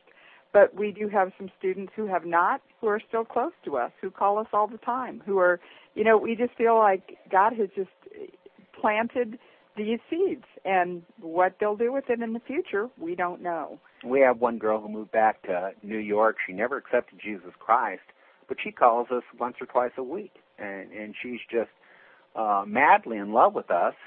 And you know, we're still using that to continue to minister to her for I don't know if it'll take 30 years. Uh, that's fine with me, but uh, I really feel that uh, sooner or later she's going to come to Jesus Christ. So your ministry is not over with her yet. Uh, our ministry is never over with any of these girls. When they go home, they they call us. Uh, sometimes we'll get a letter from them two years later, and that's fine. Mm-hmm. Uh, however, they want to maintain contact with us. Uh, that's what we do. We're mm-hmm. here to help them for the rest of their lives. And they get that free of charge. Oh, absolutely. and their parents you don't send them well. a bill. Yeah. Lifetime, a, a, lifetime of friendship and mentorship from their very brief experience at your wow. place. You guys we are really amazing. With their parents as well, you know. So we we stay in touch with their parents, and a lot of them have become our friends. Hmm. So it's a it's a happy happy industry. You you mentioned a few uh, things that you see. You know, you talked about the dead eyes that become alive and some other traits. Are there any other typical changes you see in various aspects of their personality uh, after they attend and graduate? Well, when when they come here, they're just miserable. I mean, they they they've done everything that they've wanted to do, and uh, they're miserable and they're depressed. And uh, like I was I was talking about the dead eyes, we send out a newsletter every month, and uh, one of the girls uh, she's, you know, we send out her picture on the newsletter, and her dead eyes are there month after month, and I'm going, gosh, that's not her anymore. You know, she's accepted Jesus Christ, and she's absolutely alive now. And so mm-hmm. sometimes you have to change their uh, picture on the newsletter because they're just absolutely different person. It's yeah. a physical change in their their body and their visage because also, of this experience you know, a lot of them come in lying. They're just liars, and and almost everyone is. They come in lying to us, and and they cheat in school, and they um, they're disrespectful. They're disrespectful to the other students, and we just we change all that, and it does take time. But we we have a great deal of respect for each other. We don't allow the other students to make fun or to um, you know, put people down in any way. And a lot of them come from the world just oh, with mouths that you wouldn't believe. But after, you know, after a time, they're just with the program and talking lovingly to their own parents whom they've come in hating. So, you know, we do see a lot of changes because it just takes time. And as they learn more about the truth of Jesus Christ, they start responding to that. One thing that you pointed out earlier is that these girls many times come in uh, shy, maybe beaten down, or reserved for whatever reason, and they find themselves there and suddenly become very, very confident and very secure. And then they can take a more active role, whether in leadership or, or, or whatever role. They take a much more active role as different people than what they were. Correct? Yes. That's that's that's just amazing. Well, I tell you what, I wish you would, uh, particularly with the instructions you give the other young ladies to be patient and to bear with each other. I wish you could instruct that to uh, adults in local church families because mm. a local church family is is not a whole lot different than what you have there. You have a bunch of uh, dysfunctional people, eh, me included, that have our own hang-ups and problems, and we're all there for different reasons, and we're there hopefully to try to to grow up and to learn and become more like Christ.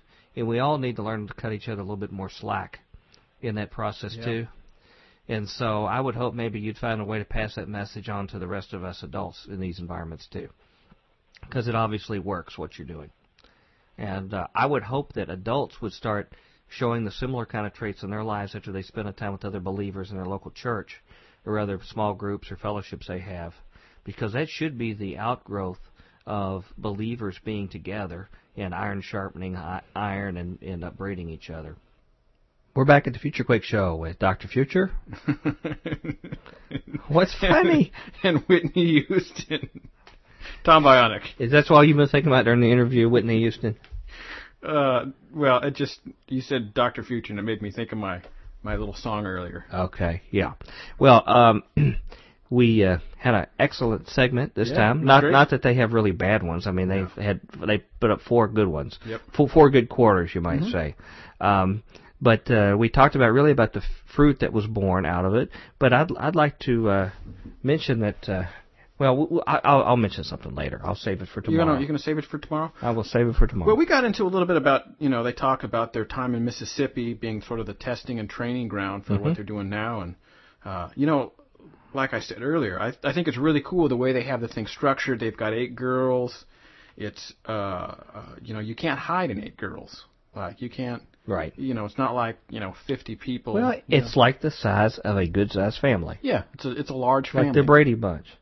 Yeah, The youngest Brady one in bunch. curls. The you know? Brady bunch. Yeah. Seriously. I mean there's there's a just sort of a right sizedness. Yeah, it's their their whole thing seems to be very structured, but not uh, you know suffocating. So Right. Well, speaking of suffocating, we need to bring Merv in. Merv, would you tell our listeners how they can contact us at FutureQuake? FutureQuake radio broadcasts are archived at www.futurequake.com, suitable for downloading or streaming, as well as other show information. Email Dr. Future and Tom Bionic at drfuture at futurequake.com. That's D-R-F-U-T-U-R-E at futurequake.com. Tell us your name, city, and radio station or internet, and if we can use your name on air. Comments on the show's topics or guests, or suggestions for future show topics or guests are most welcome. Dr. Future and Tom will discuss selected emails each week during the radio broadcast. Okay, we got to go. We're about to run over. Okay, that was the weirdest segue ever. I don't know. You're supposed to say, let's just get out of here. Okay, let's just get out of here. All right. Uh, until tomorrow, we hope your future is very bright. Have a wonderful day. Hallelujah. Join us next time as we dare to experience another aftershock of a future quake. There are new dreams crowding out old. Nothing can change the shape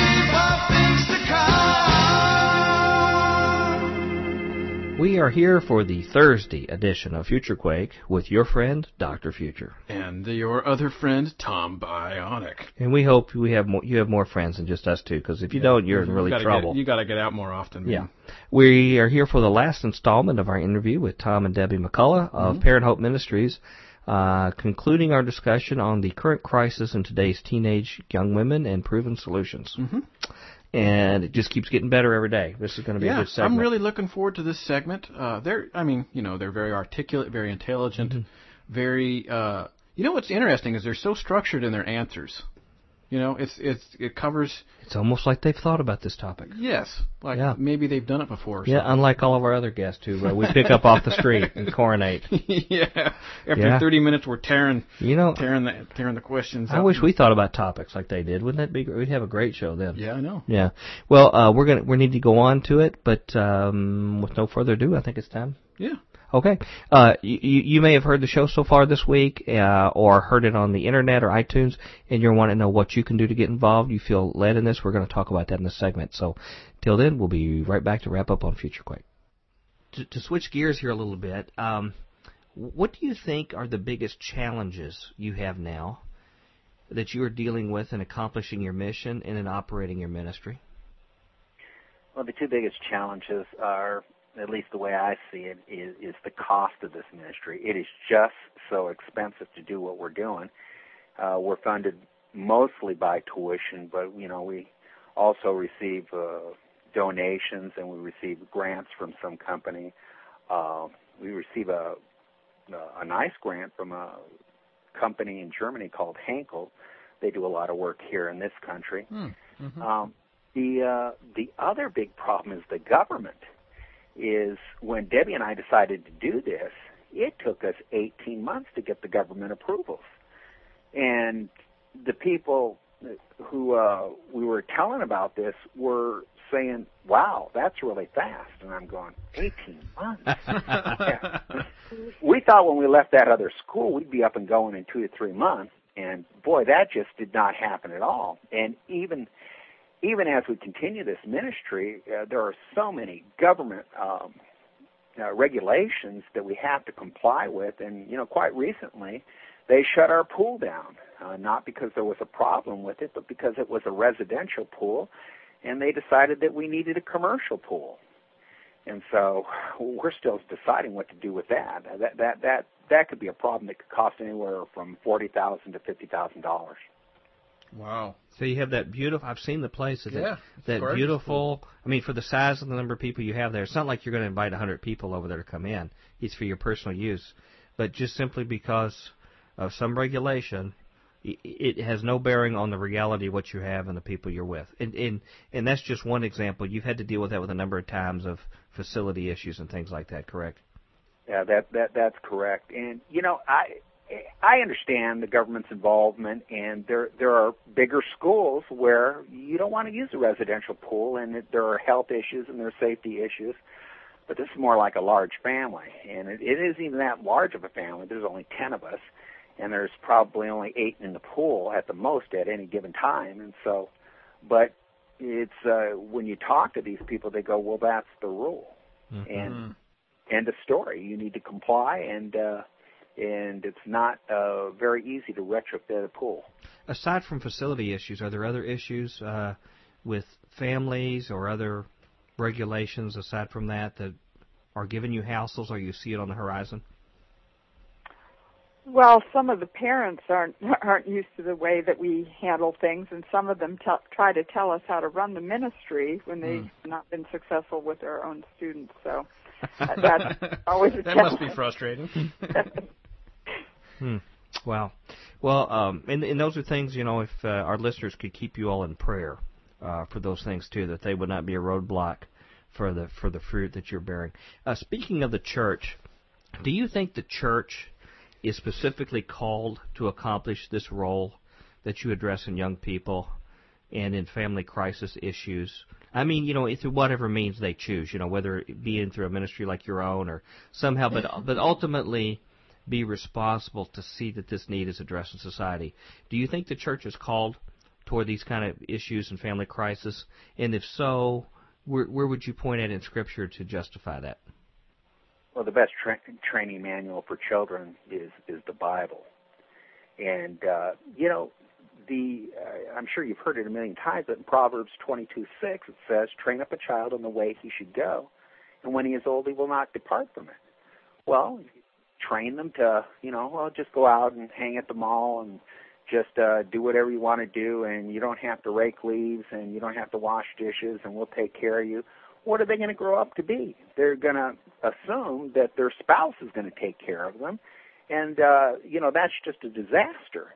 Now, if you train them uh, the way they're being trained here, they they go home and they want to help with the dishes without being asked, and, and they, they want to help with all of the work. Mm-hmm. And the, the other thing I was thinking of is um, the, the thing that really weighs heavy on my heart is the Shema, which I know both of you guys know, in Deuteronomy chapter 6, uh, where, you know, it, it says, in addition to a lot of other things, it says, And these words I commanded thee this day shall be in your heart, and you shall teach them diligently to your children, and you shall talk with them when you sit down, and when you walk by the way, and when you lay down, and when you rise up these girls are with Jesus Christ all day long. Hmm. Well, wow. you know, it's it's one thing, Brother Tom and, and Sister Debbie, to to say that the church needs to encourage the families in their own fellowships to do these principles.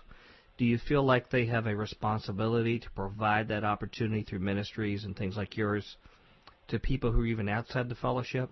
Is is is almost a, just an evangelical outreach, or just merely one to minister to people in in the community? Well, you know, as a new Christian, one of the one of the verses in the Bible that I just had the most trouble with is that is the Great Commission, where Jesus says to go out into the world and make disciples of all nations.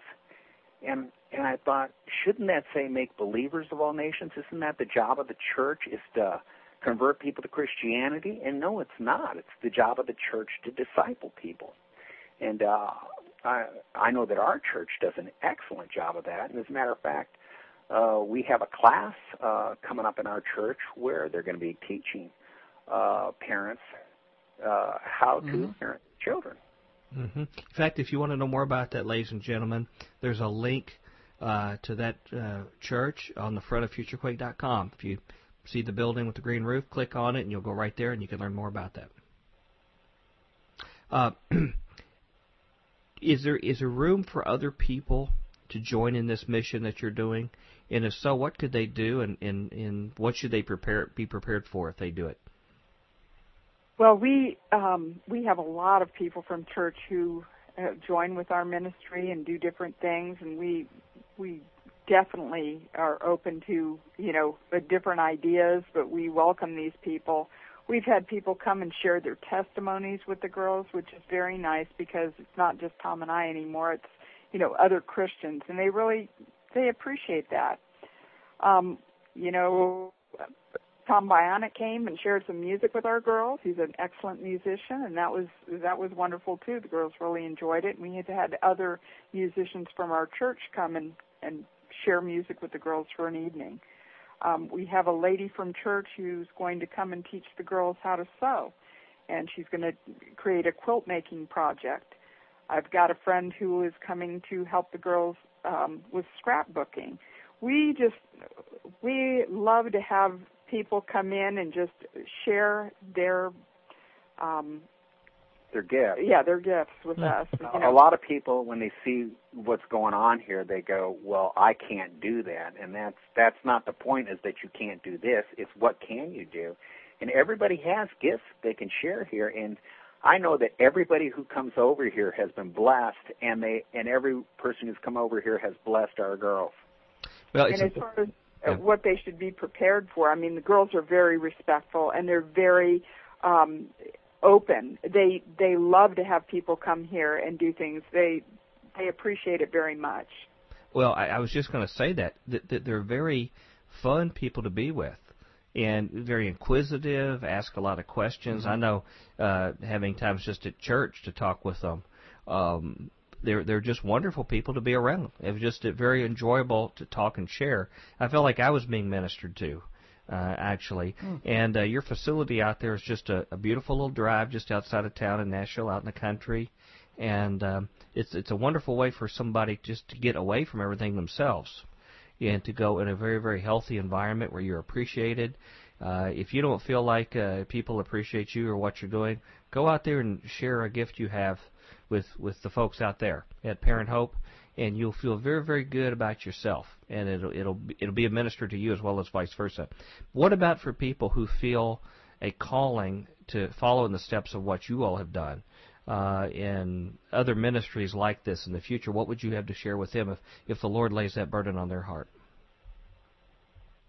Well, like we were talking about, one of the students who's coming back here, we are going to train her how to do this ministry. Now, what she does with that, I, I just have no idea. Mm-hmm. Uh, it, it would be nice if uh, she could go out there and buy a house and uh, set up a similar ministry like this. Although you know it is uh, extremely expensive. Um, on the other hand, there I got a call out of the blue from a school very much like ours in Louisiana, and uh, they were just telling us uh, that they're down to three students. Well, they had three students. You, you're you're going upside down. It's mm-hmm. just that's just not going to last long. And so uh, I showed them uh, our advertising program and how to do it. And uh, I said, if you're interested, uh, call back. And two weeks later, he called back, and I walked him through how to put the whole thing together. And that's what he's doing now. Well, praise the Lord. So, so you all have taken a role, really, of, uh, if not leadership, some kind of uh, caretakership role in in other ministries that are starting to blossom or grow or need rejuvenation uh, in this area as well. Um, but I, I think you would agree that if if if some couple or uh, out there um, hears this and are touched in the heart, you know, we have thousands of listeners all over the country, uh, even beyond the reach of Parent Hope, and also internationally, uh, several thousand international that listen regularly here. Um, if the Lord has used this show to lay this on your heart, uh, then by all means be encouraged and follow what the Lord lays. And uh, could they consider you a resource if they needed advice and these kind of things? No, absolutely. I mean, uh, anybody who would be interested in doing this, I would be more than happy. Uh, Debbie and I would be more than happy to dedicate as much time as we could to help somebody else set up a ministry like this. Oh, we'd love to have them as a visitor so they could observe. We we did have a lady who was very interested in setting up a ministry like this, and she spent several hours with us. Drove from Indiana to see us, and then by the time she left, she said, "Well, I I realized that this would really take a, a married couple to do it, and she was a mm-hmm. single woman. Mm-hmm. But it, I just feel that God showed her, you know, what was involved, and we're happy to go through all that with anyone. We'd love to have visitors and show them the girls and what we do. It's not a nine to five ministry though. You don't go put in your Yeah, time somewhere 20, and then 24/7 ministry. you yeah. take a load off your feet and go uh, go rest. It's something where you're you're you're like a fireman, even more so. At least they get a few days off. You're always on call. There's perpetual ministry needs you're doing anytime, day or night. Um, you're always being monitored and observed by these young ladies. Anything that you all do, anything you say or do to each other, anything else, the way you all respond in, in stressful circumstances, are all teaching moments to them, positively or negatively. So you have to understand that you're really always on stage in, in effect of your, your witness, correct? Well, all all, all ministry is 24/7. There's there's very little ministry that uh you, you know is 40 hours a week. Well, I, I take that back. There is no ministry that is 40 hours a week. On the other hand, what we're doing here, to a large extent, isn't work at all. It, this is just like a big family. It's just like you have this big family and you don't have to go to work. You just stay home. So That's cool. We love what we do. Yeah. Hey, that's Yeah, that's a that's a nice way of saying it. Yeah. Well, um, we're we're nearing the end here, and I, I want to make sure we understand this clearly. What what resources do ministries like yours need to support a young lady at your facility, and the over financial and other resource needs you need to keep your operations going? If you know if people are laid on their heart uh, about your ministry, but they they need a little frame of reference of the kind of you know costs and expenses that are required to be able to undertake the ministry that you do. Well, um, one of the things that uh, you know we've had on our heart is to have is keep our tuition as low as possible, and we would love to offer scholarships to kids who do not have the resources to come to a school like this. And we have been applying for some grants. I, we don't have a whole lot of time to do that, but if anybody knows of companies that offer that type of you know grant for students, that would be helpful if somebody wanted to give a donation that we put in a you know um, uh, one of our resources to hold for a scholarship student, we would love that because it, it is expensive to to house a girl for a year and um, to teach her all that we have for her, but we don't want this to be just for rich kids and in fact we don't have rich kids here most of the parents sacrifice a lot to send their girls here Well, can you give us any kind of frame of reference? People have no clue what's involved because there's so much not only cost per girl, but there's a lot of overhead cost in your facility and other things you do. Can you give us any kind of frame of reference of the magnitude of financial commitments you all have had to make to keep operations going for for a year or so? Well, it's uh, before we even started the min- well, you know, before we started the ministry, we had to buy the house and we had to make other commitments. Uh, I, I, I can remember going to the county one time for a meeting, and they were just so negative. Um, I, I just threw in the towel and I said, "That's it. Okay, I'm tired of sinking money into this hole, and that's it." And somebody who was on the county board walked up to me and he said, Let me tell you something. When you come back, I'll make sure this gets approved.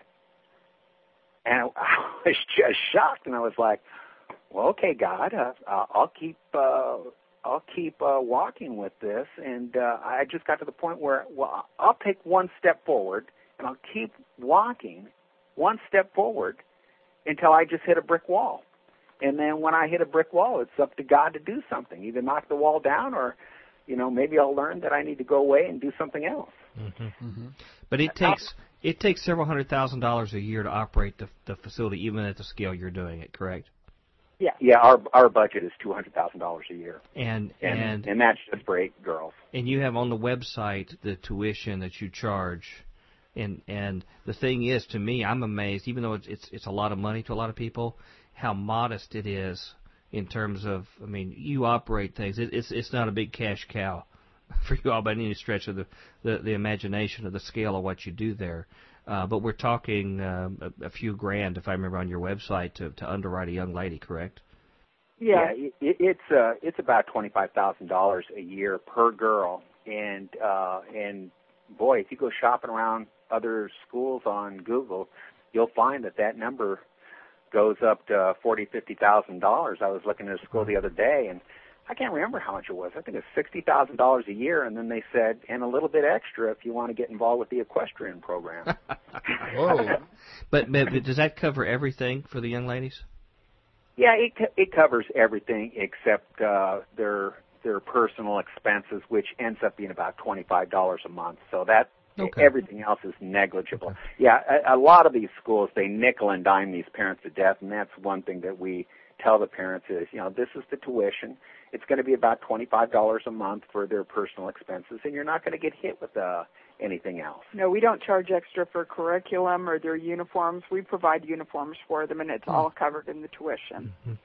Well, I, I, I don't, I'm not trying to get into details here, but I just want people to understand the magnitude of the commitment you make, and and that these things just don't operate themselves. Um, the, the Lord is is over all of this, but He requires His children to, to listen to Him and to and to stand up and to step forward when He directs them to take the resources He gave them to make ministries like this go. And I know that's not the reason you came on here was even brought about when when I asked you to do a show. But um, I just like to to mention to our listeners, uh, and I know a number of our listeners around the country are, you know, they're getting by okay. Um, but a number of them have been blessed by a family member, one or more parents, or another family member.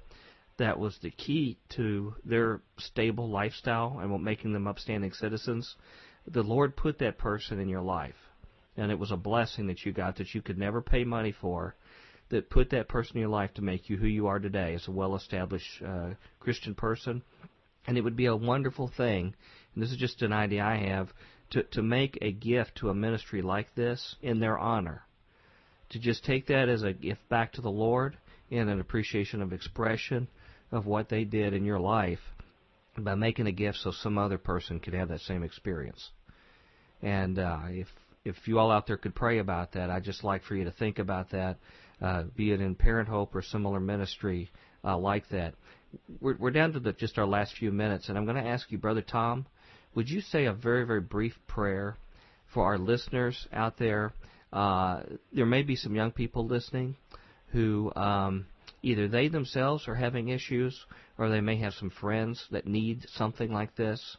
Uh, there may be some parents who have been looking and struggling and they just need to find a ministry like this for their child, or someone who feels burdened to get involved in a ministry like this, would you say a quick prayer for them? We're going to pray for you when we go off air here, when when we do our little cl- conclusion on the show. But would you would you pray for them just over the the next couple of minutes, please, and share? Lord, uh, Sister Debbie and I, we just joined together with Dr. Future and Tom Bionic, and our hearts beat as one. We are just we are just one family in the Lord, and we just pray together in harmony to we just we just want to seek the next generation of your church. We just want to those that are in the church and those that are outside of the church that don't know you yet. We just pray that uh, through this ministry and through the ministry of Future Quake, that we can reach kids for Jesus Christ. That they would be so sold out for Jesus Christ, they'd want to just dedicate their lives to doing nothing except serving Jesus Christ. And we just pray these things in Jesus' name. Amen. Amen. Amen. Thank you, brother. Uh, in in conclusion, I want to make sure that people understand. We'll have your link, if you don't mind, at futurequake.com, uh, where we'll have this show archived, uh, so they can go directly. You have an excellent website that lays all this information out very clearly, and including how to contact you. But can you tell our listeners quickly the, your your website name, uh, how they can contact you, and stay aware of your ministry and the progress and support your work? It is www.parenthope.com. Uh, if you go there, it's it's kind of a fun website to just hang out at. And uh, also, uh, please, I, I'd, I'd love you to just send me an email. There's several links up there to to email us, and we'd love to add you to our uh, monthly newsletter. And that shows you all the things that the girls are doing during the month. Uh, we haven't been doing that that long, but the response that we've gotten back from it is just incredible. Uh, the parents love it. Uh, we are. I just got a letter in the mail of please add these uh, three or four email addresses to the the newsletter. Uh, when people receive it, they they say it just really blesses them. I believe you guys have both Mm-hmm. received that, haven't you? Oh, yeah. and th- and that's what happens to me. It really buoys my spirits uh, Yeah. quite a bit. And again, if uh, if you miss that, it'll be at futurequake.com. Um, I just want to really impress on everybody to um, take a ministry like this where it's undeniable that there's good going on. There's no question about that here. There are things that are advancing the kingdom going on here.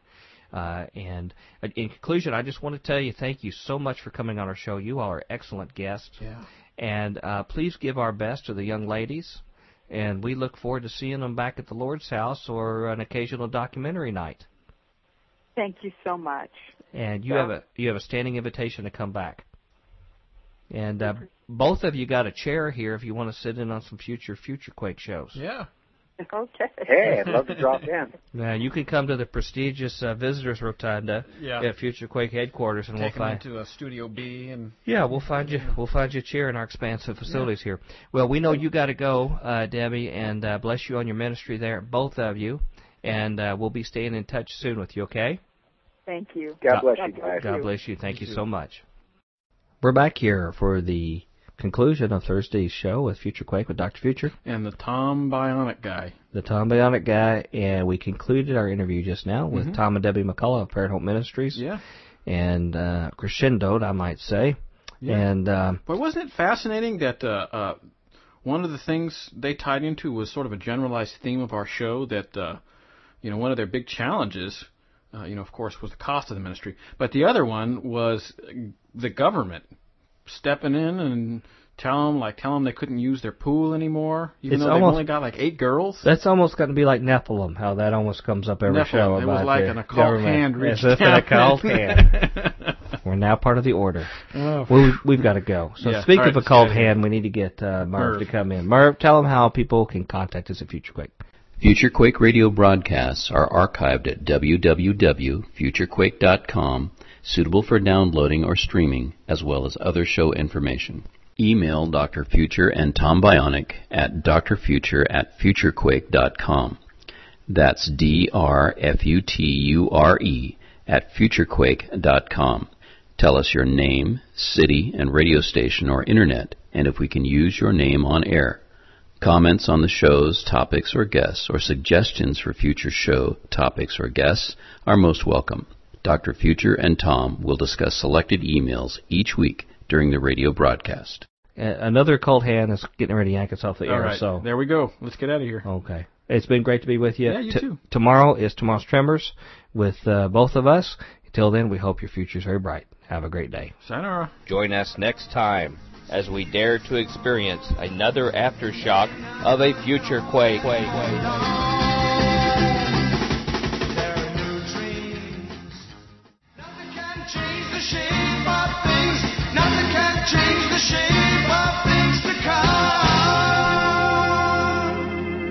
Welcome to the Friday edition of the Future Quake Show. I am Dr. Future. And I am Tom Bionic.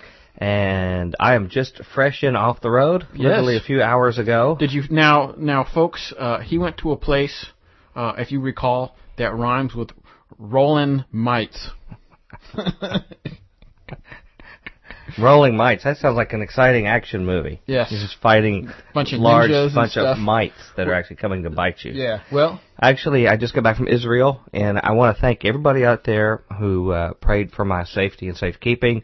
There were missiles that were being lobbed still down in Gaza while I was there, but uh, those have subsided now that they since, left. since I was on the far northern area up there, uh, none of them whizzed over my head. Although I stayed at a kibbutz and uh, right up by the Syrian and Lebanese border, and uh, there was another gentleman staying in another room over in the kibbutz, and evidently he had, in the middle of the night, had changed the heat, and it woke me from my sleep. And all I heard, what little sleep I got, all I heard was a beep, beep, beep, beep, and then I heard a. And I thought, oh, there's the air raid sirens going off because you get like 15 seconds, you know, Yeah. and they have bomb shelters all around. Yeah. So I thought, oh, this is it. This is this is the big one, honey. You know, like Yeah. like uh, going. Fred Sanford, you know. Yeah. And uh the more I listened to it, the more I thought, you know, maybe that's just the weird sound of the air going through the air ducts. and that's all I figured out it was was the heat that made that sound. But I I didn't sleep much after that. I'll bet not. But had lots of weird food. Really? Uh, well, I shouldn't say that it was delicious. Hummus and I had lots of hummus. Um, one of the great choices I had. Uh, what was it? The night before last. It was the last evening we went out to a little informal place to eat, Uh-huh. and we had kebabs. and I had Mm, kebabs choice. Yeah, I had choices like uh, spinal column, uh, a spinal cord. Of what? Uh, Syrian? well, no, I said spinal cord, uh, udders, or turkey testicles. Which one did you choose? That was a tough call. There was one that had a generic kebab, Uh huh. so I wouldn't know what it was I was eating. I just got Oh, it. you just got one kebab. Yeah. That may be the worst. It may be like, well, let's let's the stuff that fell on the floor here. Let's just sweep it up and I hope I'm not making that possible. Stick. I'm hoping, yeah, for people, people would never eat that, although they'd eat turkey testicles, you know. yeah, uh, you know. But uh I- that was it was a very interesting experience. You know, I sound like uh, I'll Grandpa Jones. You know, hey Grandpa, what's for supper? He would always read those things on Mm-hmm. Hee Haw. But but anyway, it was a very interesting experience. I got to go to Jerusalem.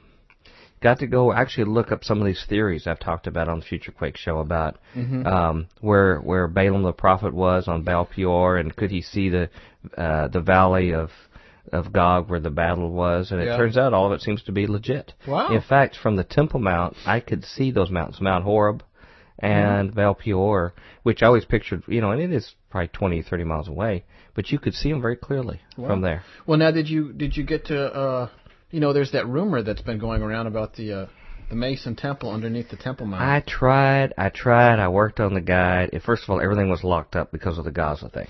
oh. So I could, I, I got to go through the old city. I got to go through, you know, Mount of Olives, everything all around it. She Walked around the perimeter of it.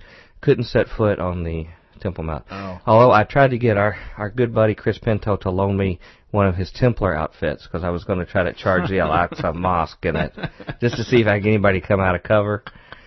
But that didn't happen Hey, either. you're one of us. Come on see, in. see those sim- scimitars come out. Yeah. But uh no, I didn't. I didn't get to see that or confirm that. Okay. But that's still. Uh, I'm actually. I got some word at the very tail end of this after an excruciating trip. In fact, uh, the I just finished it a few hours ago. But just yesterday, I was traveling about 27 or 28 hours nonstop.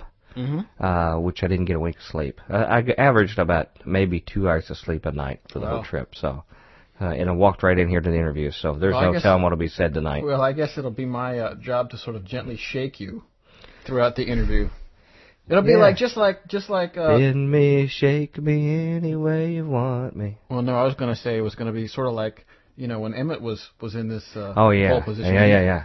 I don't think he was in Israel while he was snoozing on the microphone. No, no, but he was live. like, working hard or whatever. Yeah, he was working hard for the money, as Yeah. Donna Summers would say. Yeah. But uh, yeah, it was a it was a fantabulous experience to see how things really were. It was with Mm-hmm. some guys that had Mossad connections and Cool. uh, special forces and stuff. Did you get them to loan you any uh, any of their cool? Actually, they asked me to teach them some of my moves. Really? Yeah, so Back I, from your days as a grappler. huh, yeah, yeah. So I actually showed them some ways I Yeah. apprehend people. Well, you know that Krav Maga that they teach. That's their like, that's their karate. Well, it's funny you should mention that because Brother Dave, who's a regular emailer to our show, Uh huh. and who also does the Cox Chronicles, Yeah. it currently, I think that's what he does. Oh wow. And in fact, he's building a machine that's sort of an automated machine to attack him in the garage that he would actually defend himself from. Yeah, yeah. Oh, that's really cool. Brother, Hey, Brother Dave, if you're out there, uh, interesting. Yeah, send, send us some pictures or something. Yeah, like that. he's he's a cool dude, and he sent me an email um, that I saw in my inbox when I got back saying, you know, check on him, and I want to let you know I'm okay. I'll email you, but um, I didn't have any internet access or anything, so I'm Yeah. about a week behind, and it looks like about three months. I feel like I've been gone for ten years, just You look seeing the with all that lack of sleep. You look like you've been awake for about ten years. Oh well, let me tell you one last quick thing because we got a lot to talk about. Yeah. But um, the uh, coming back, Mm-hmm. um, they didn't like to look at me in the uh, uh, Israeli uh, security. Did you get the This was leaving. Well, uh, virtually. I got pulled out of line with, and my cohort still went on, and no problem. Mm-hmm. I got pulled on. They checked my bag several times, went through the X-rays, sent me to another room. Then they rechecked them again several times. Then they came and sent me somewhere else, and then they stuck me behind a curtain in some faraway room, you know, away from everybody. I mean, I'm talking about far, far away. Like I figured that's it, you know. Jeez. And then they checked inside my clothing and around on me and everything. Mm-hmm. And took all my bags away, disappeared. And then after a few more X-rays, I came up and I found they had taken everything like a like a little bottle of aspirin. Each pill was out. They had inspected independently each little like cough drop or piece of candy or small little item. And then I basically had to hurry up and put it all together. Busted the zipper on my bag. And basically the guy said, well, I'll give you two, uh, uh, two choices. Uh, you can make your flight and check your bag, or you can miss your flight and keep your bag with you. So I said, check my bag. So No, that was sorry sort to hear that, man. I think what happened, I heard them murmur that they had read something about an email I'd sent to Sister Joan out there, Mhm. where we were talking about Israel, Oh, and they didn't like the sounds of that. So Sister Joan out there, I hope you know what that put me through. Yeah, they But, got uh, you. They they gave me the once over, but Yeah, I'm sorry to hear that. I live again, Yeah. and uh, You sh- too bad you shouldn't. Have, you could have shown them some of your grappling moves. yeah, that wasn't the time or place. I figured.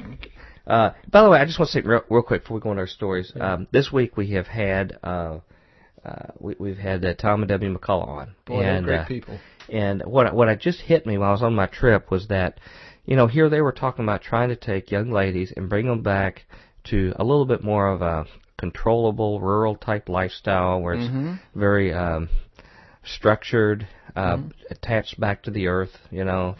And I just realized that the week before when we had the Boveroff girls on, Yeah. that basically That's that is a lifestyle they live. Yeah, that's They were living a lifestyle that was the ideal of these young ladies. So through two different shows, That's very interesting. through yeah. two different shows, we sort of see some of the values of that kind of Yeah. back to roots lifestyle. Well, I mean, we gotta. You know, it's funny. I was just talking with brother Tom today. Were you okay? Um, you know, we were talking about that and how we had the the the, the sisters there and then the McCullochs on and stuff. You know, we we were joking that it just wouldn't be Future Quake if we didn't start mentioning Nephilim in the middle of our interviews.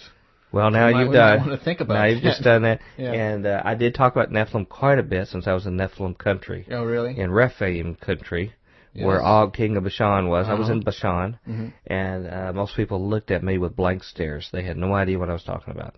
Oh, wow. Yeah. Well. So- Gosh, I don't know. But if you read Barry Chamish's book, Return of the Giants, when they had the big UFO flap in 1997 Mhm. in Israel, the people who saw those also saw giants literally walking around through Israel at the same time. So, so Well, put that in your pipe and smoke it. I'm not smoking a pipe tonight, so. Okay. Okay, we got some stories to do. I have one last little thing that's come up. Uh, I glanced at the email, and I want to do something real quick for. Okay.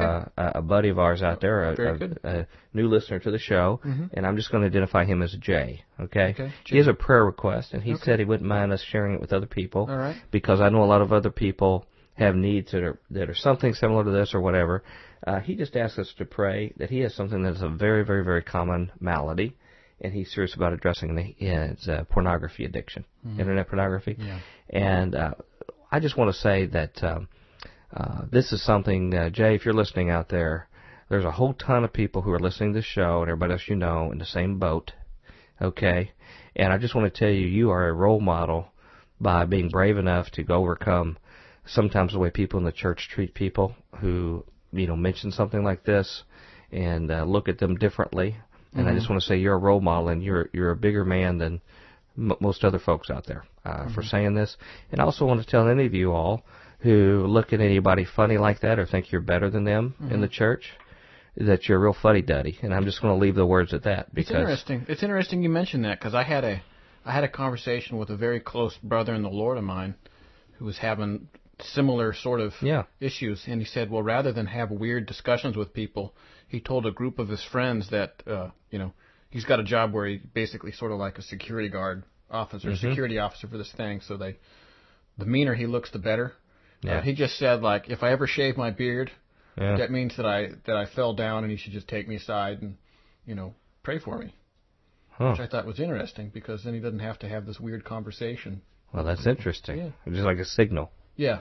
Well, uh, in, in particular, I just want to say to our women out there who hear a lot of things, Christian teaching and other stuff like that, and they, they sort of demonize people who are having to struggle. And I, I would be of the of the opinion that if you look at men in romance novels or romance movies or whatever with interest or things like that, mm-hmm. that it's not all that different an issue or problem. Not Sure, everybody would sure. agree with well, me. The whole idea is that you engage in some sort of lustful fantasy. You- You, start a- reading a romance novel, it's just the same. You idealize Yeah. things beyond what they are. Mhm. So I think we all need to cool it in judging each other. Mhm. And I just want to do, and I know we got a lot of stuff to do. I just want to say a quick prayer for Jay, if you don't mind. Very good. Listen. And for everybody else, everybody else in our circle, and all of us who have similar problems. okay, let's motto. Heavenly Father, I just want to pray for Brother Jay, who is a faithful listener to our show and a friend, Lord, and um, a very strong uh, uh, brother who is strong enough to admit something like this beyond the stigma that other Christians put on it. Hmm. Uh, Lord, and, and who try to make this issue or this sin bigger than other sins they're dealing with. And Lord, I thank you for his example, and may he, he be an example to the rest of us to uh, ignore uh, small-minded people, even within our family, and to step forward and deal with things like a man. And uh, Lord, I pray for him. I pray for everyone else in our audience, of which there are many, many, many, who struggle with the same thing. Uh, and also other issues, Lord, uh, any other type of addiction, anything else that they're uncomfortable about, that they feel either ashamed of, or that they just feel uncomfortable not right about, Lord. Uh, whatever it may be, I just pray for it, and in general for our whole listening audience, and for Tom and I, for whatever it is we're struggling with. Uh, they're all sins, Lord. There's no difference, high or low. It's just what we have, what we're falling short. Lord, I pray that you'd help us to have victory through your power and your name, and that uh, also we would trust in you and realize that some things take time uh, to be sanctified from, and that we will just lean on you, Lord, and not lean on our own strength. And uh, also uh, confess our sins one to another, Lord, that we can. Um, be strong for us. So thank you so much that you're patient with us, Lord. Uh, help uh, let this discussion be a motivation for those of us to step forward and to be more honest and forthright ourselves. In Jesus' name I pray. Amen. Amen. Thanks, brother. Yeah. Thanks for all that preamble. You Got a That's okay. story for us? Lay a story Yeah, yeah. Uh, this comes from the IcelandWeatherReport.com. Oh, Uh, read it all the time. Yeah, yeah. Uh, it's it's really more of this lady sort of blogs thoughts, but it's sort of you know she does report the the, the weather there in Iceland. Interestingly enough, uh, this one is about uh, uh, you know Iceland's in dire financial straits. Yeah, if you've listened to our show, you would have known that from Yeah. hearing us that they are devastated. They've been wiped out by poor decisions by their government, Yes. making bad investments. hmm Uh, this lady is writing about uh, she had just returned from a citizens meeting in Háskólabíó. Okay. Uh, it's hard to convey to people the boi- boiling cauldron of energy and idea that is Icelandic society at this present time. I would go so far as to say that the force of what is happening now is like the movement that took place in the lead up to Iceland's declaration of independence. At these citizens' meetings, demonstrations, in the media, some some aspects of the media, at least she says, on blogs and between people, it is completely rocking the foundations of this society. Um, mind you, those foundations are close to crumbling, which is perhaps why everything is rattling and shaking. Hmm. People, young and old, from all walks of life, are coming out and expressing ideas that are radically and revolutionary, radical and revolutionary and powerful. Like the idea that I've heard several times over the past few days that we need a completely new constitution. In building this new Iceland that everybody is talking about, we need to start over. The details are intricate and too complex and too numerous to do justice to in this space.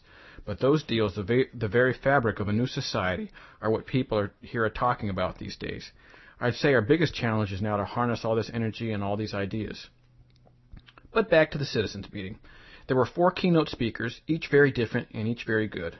The first, Rafaela Tancon, an economist with the Straumur Investment Bank in London, an Icelandic bank, gave an excellent and concise talk on where Icelandic society is at this moment in time, what our situation is, what the forecast is for the coming months, and what our options are.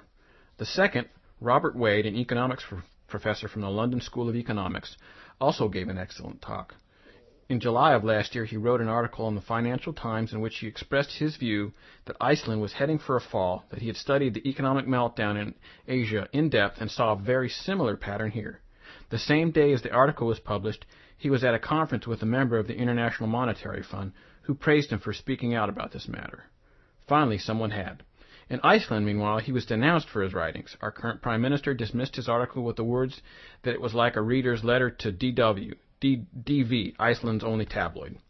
Uh, Wade touched on many things in his speech, but the one that evoked the greatest response was was when he said it was absolutely necessary if Iceland wanted to reestablish any sort of credibility on a global scale was for us to invite our central bank director to look for another job. Uh, The third speaker was an Icelander, an activist and documentary filmmaker, who delivered a rousing speech in, when, in which, amongst others, he traced the origins of democracy. He declared that the agreement between himself and those who entrusted with his safety and welfare, and that of his family, were broken. Uh, they had not held up their share of the bargain, so the agreement was null and void. The last speech, by a woman named Sporgig Sigurdardóttir. I'm sorry, that's the best I can do on that one. Uh, We're sorry, Sporgic, if Yeah. you're listening. yeah, Sigur. I guess it's Sigur Sigurbjorg, maybe. Okay. What'd she say? A public administrator was definitely the most chilling. She began by saying that earlier today one of the cabinet ministers in the present government had said to her over the phone when she found out she would be speaking, "Be careful of what you say tonight." Uh, at this, there were loud shouts from the crowd demanding to know who it was. She went on to expose an incident in which she had been involved that was so clearly that so clearly demonstrated the deep level of contru- corruption taking place behind the scenes in this country that it was staggering. In this case, it was within the health sector, surely the most vulnerable for Iceland in this type of depression. Uh, I gotta switch pages here. Not quite fast Okay. enough. You want to say that? No, go. Uh, hearing such stories, which I absolutely believe to be true, mindful of the creepy exchange I had with an official from the central bank last month, evokes such anger and such a feeling of utter powerlessness that it makes me want to scream and weep all at the same time. The establishment in this country, who have so comfortably placed themselves in seats of power, who continue to engage in in despotism and cronyism, and what the speaker called hands-off privati- privatization when social services are privatized by a minister who makes sure his fingerprints are nowhere on the deal, and who refuse to step down or call elections or do anything to shoulder any sort of responsibility, who just don't respond to the calls of the public for fairness and violence, what is to be done? What can be done with them? I don't, convo- I don't condone violence in any shape or form, but I'm starting to think that nothing less than a large-scale civil unrest or revolution will do in order to oust them from their lairs. That last speaker also said that she knew of many people, professionals, academic specialists in this country, who were appealing to their colleagues abroad to speak out about Iceland because what is happening here, uh, about what is happening here, because they say themselves they don't have the courage to do so, because they are afraid uh, bodily for themselves and their fa- and for their families. Well, I, for one, will not be intimidated. Let the scum rise to the surface and let it all be revealed. Huh. That's pretty uh, pretty chilling words from hmm So how would you summarize that? I would say that uh, things are short are very shortly going to go haywire over here in Iceland, over there in Iceland. Um, people are, you know, things are going crazy. They're asking people are asking for uh, people to step down, and uh, the government is not responding. So now people are saying publicly, maybe it's time for mo- last large scale civil unrest. Do, do you indic- Do you have indication to believe that that belief is widespread? Their desire to do that. I do. That is actually one of several uh, several things that I had read, and um, I just brought that one in. Revolution in Iceland, yeah. the most educated land in the world. Yep. You know, I Give mean, me- it's not like a bunch of savages attacking each other. This is No, it's not like well-educated you know, people that have like been New uh, Guinea or something. sold out by their know. government. Yeah, How interesting. You know, that's a place I always wanted to go to. Iceland. Now the Faroe Islands is where I want to go, which is not far away from there, but Yeah, not a. I'm not a big fan of pickled shark, so I tend to steer clear of Iceland. yeah. Well, I would watch out what you put on your kebab too, based yeah, on my yeah, experience. It's true. That's true. Um, last week, um, I read very briefly to the show uh, a little bit of education about what happened and what uh, MacArthur and Patton Oh, did. yeah, I'm glad the we're getting to bonus war back in the 30s, where Uh-huh. they actually shot and killed some of our veterans. Mm-hmm. Um, what led me to that was um, finding out a little bit more about what George's what George Patton's position was, particularly on, in his own words, on uh, addressing civil unrest, which is still held in high regard by our own government. Um, and I, what got me on it is I looked at something at our at our dear friend uh, Will Grigg, who had actually put some on his website. He took some quotes out of here, and they may be all I have time for. But I actually downloaded the official paper written by George Patton himself from his own headquarters uh, to to uh, address this. So um, anyway, I just want to re- re- uh, review some of the comments that he made, uh, and this again is at pattonheadquarters.com, where. Um, uh, he says uh, domestic de- military deployment was the most distasteful form of service in the paper he wrote. Uh, we are somewhere between the routine involvement of military personnel in connection with domestic disturbances and martial law. says that continuum ends with military government, which differs from martial law in that it represents complete abolition of civilian authority, mm. as opposed to the enforcement of the civilian ruling elite's will through direct military force. Okay, so uh, in this paper, he he uh, it's called the Law and Profits of Riot Duty. Duty. Uh, here are some of the directives he has for the army and for troops to do when they have to go against their own citizens in civil mm-hmm. unrest. Okay, here's some quotes. Take no orders from civil officials, federal, state, or municipal. So his fellow troops, his army troops, Great. them should listen ever to civil officials. You may and should cooperate with police or state troops who may be present, but you and not they are the judge of the amount and character of this cooperation. So, in other words, if it's convenient, do it. Mm-hmm. Uh, should some orator start haranguing the crowd and inciting them to violence, grab him, even if it brings on a local small fight. Small fights are better than big ones. Words cunningly chosen can change crowds into mobs. Warn newspapers, theaters, and churches that if they encourage the mob, they are guilty of aiding them and that their leaders will be held personally accountable. Freedom of the press cannot be construed as license to encourage the armed enemies of the U.S. Uh, the United States of America. An armed mob resisting federal troops is an armed enemy. To aid an enemy is treason. This may not be the law, but it's fact. When blood starts running, the law stops. okay, this is our hero, war hero Patton says this. Mm-hmm. His official position. If you have captured a dangerous agitator and some misguided federal judge issues a writ of habeas corpus for him, try to see the judge to find out what he is liable to do. There's always the danger that the man may attempt to escape. If he does, see that he at least falls out of ranks before you shoot him. To be soft-hearted might mean death for your men. After all, war is war. I interpret that to mean he means try to encourage the guy to try to run for it, so then they can shoot him. yeah. Excuse, and, rather and, than go to a and judge. really he's being explicit. He means a war on the populace. Right. You know. So. As in all military operations, information is vital. By the use of detectives, soldiers in civilian clothes and friendly citizens get all possible information about conditions in the city. So that's against the Geneva Convention, putting soldiers in civilian clothes. Yeah. Um, the use of gas is paramount. Again, this is our, against U.S. citizens. While tear gas is effective, it should be backed up with vomiting gas. Although white phosphorus is incendiary, it is useful in forming a screen for the attack of barricades and defended houses, which wow. is what Israel's getting in trouble for right now. If you must fire, do a good job. Now here's his great quote about shooting Americans. A few casualties become martyrs. A large number becomes an object lesson. Mm-hmm. So I've just got about 30 seconds here. I'm going to see if there's a few other ones that are that are similar to this, but I think you got the gist of it. Mm-hmm. Um, Wellington put it aptly. This is directly from his paper that I copied, uh, called "Federal Troops and Domestic Disturbances," written November 1932 by Patton. Wellington put it aptly when he said, martial law is not law at all, it is merely the will of the commander. Um, let's see, some of these were written by Grigg, some of them we pointed out. Mm-hmm. Um, as a general rule, only the bayonet or saber should be used against mixed crowds in the first stages of revolt. But as soon as sufficient warning has been given to enable the innocent to separate themselves from the guilty, the action of troops should be governed solely by tactical considerations involved in the duty they're ordered to perform. So just use bayonets until you find out who the innocent people are. Jeez. Um, I think That's we're terrible. we're up to the end of our time. All right. There was more to read there. You get the gist of it. Well, we'll. well this is what they're using going. right now. This is Yeah. the thinking being used by our military. Yeah. Well, we can keep going on that uh, next Friday too. Well, s- speaking of authoritarian rulers, let's bring uh, our friend Merv in to tell you how you can get a hold of us at FutureQuake. Yeah.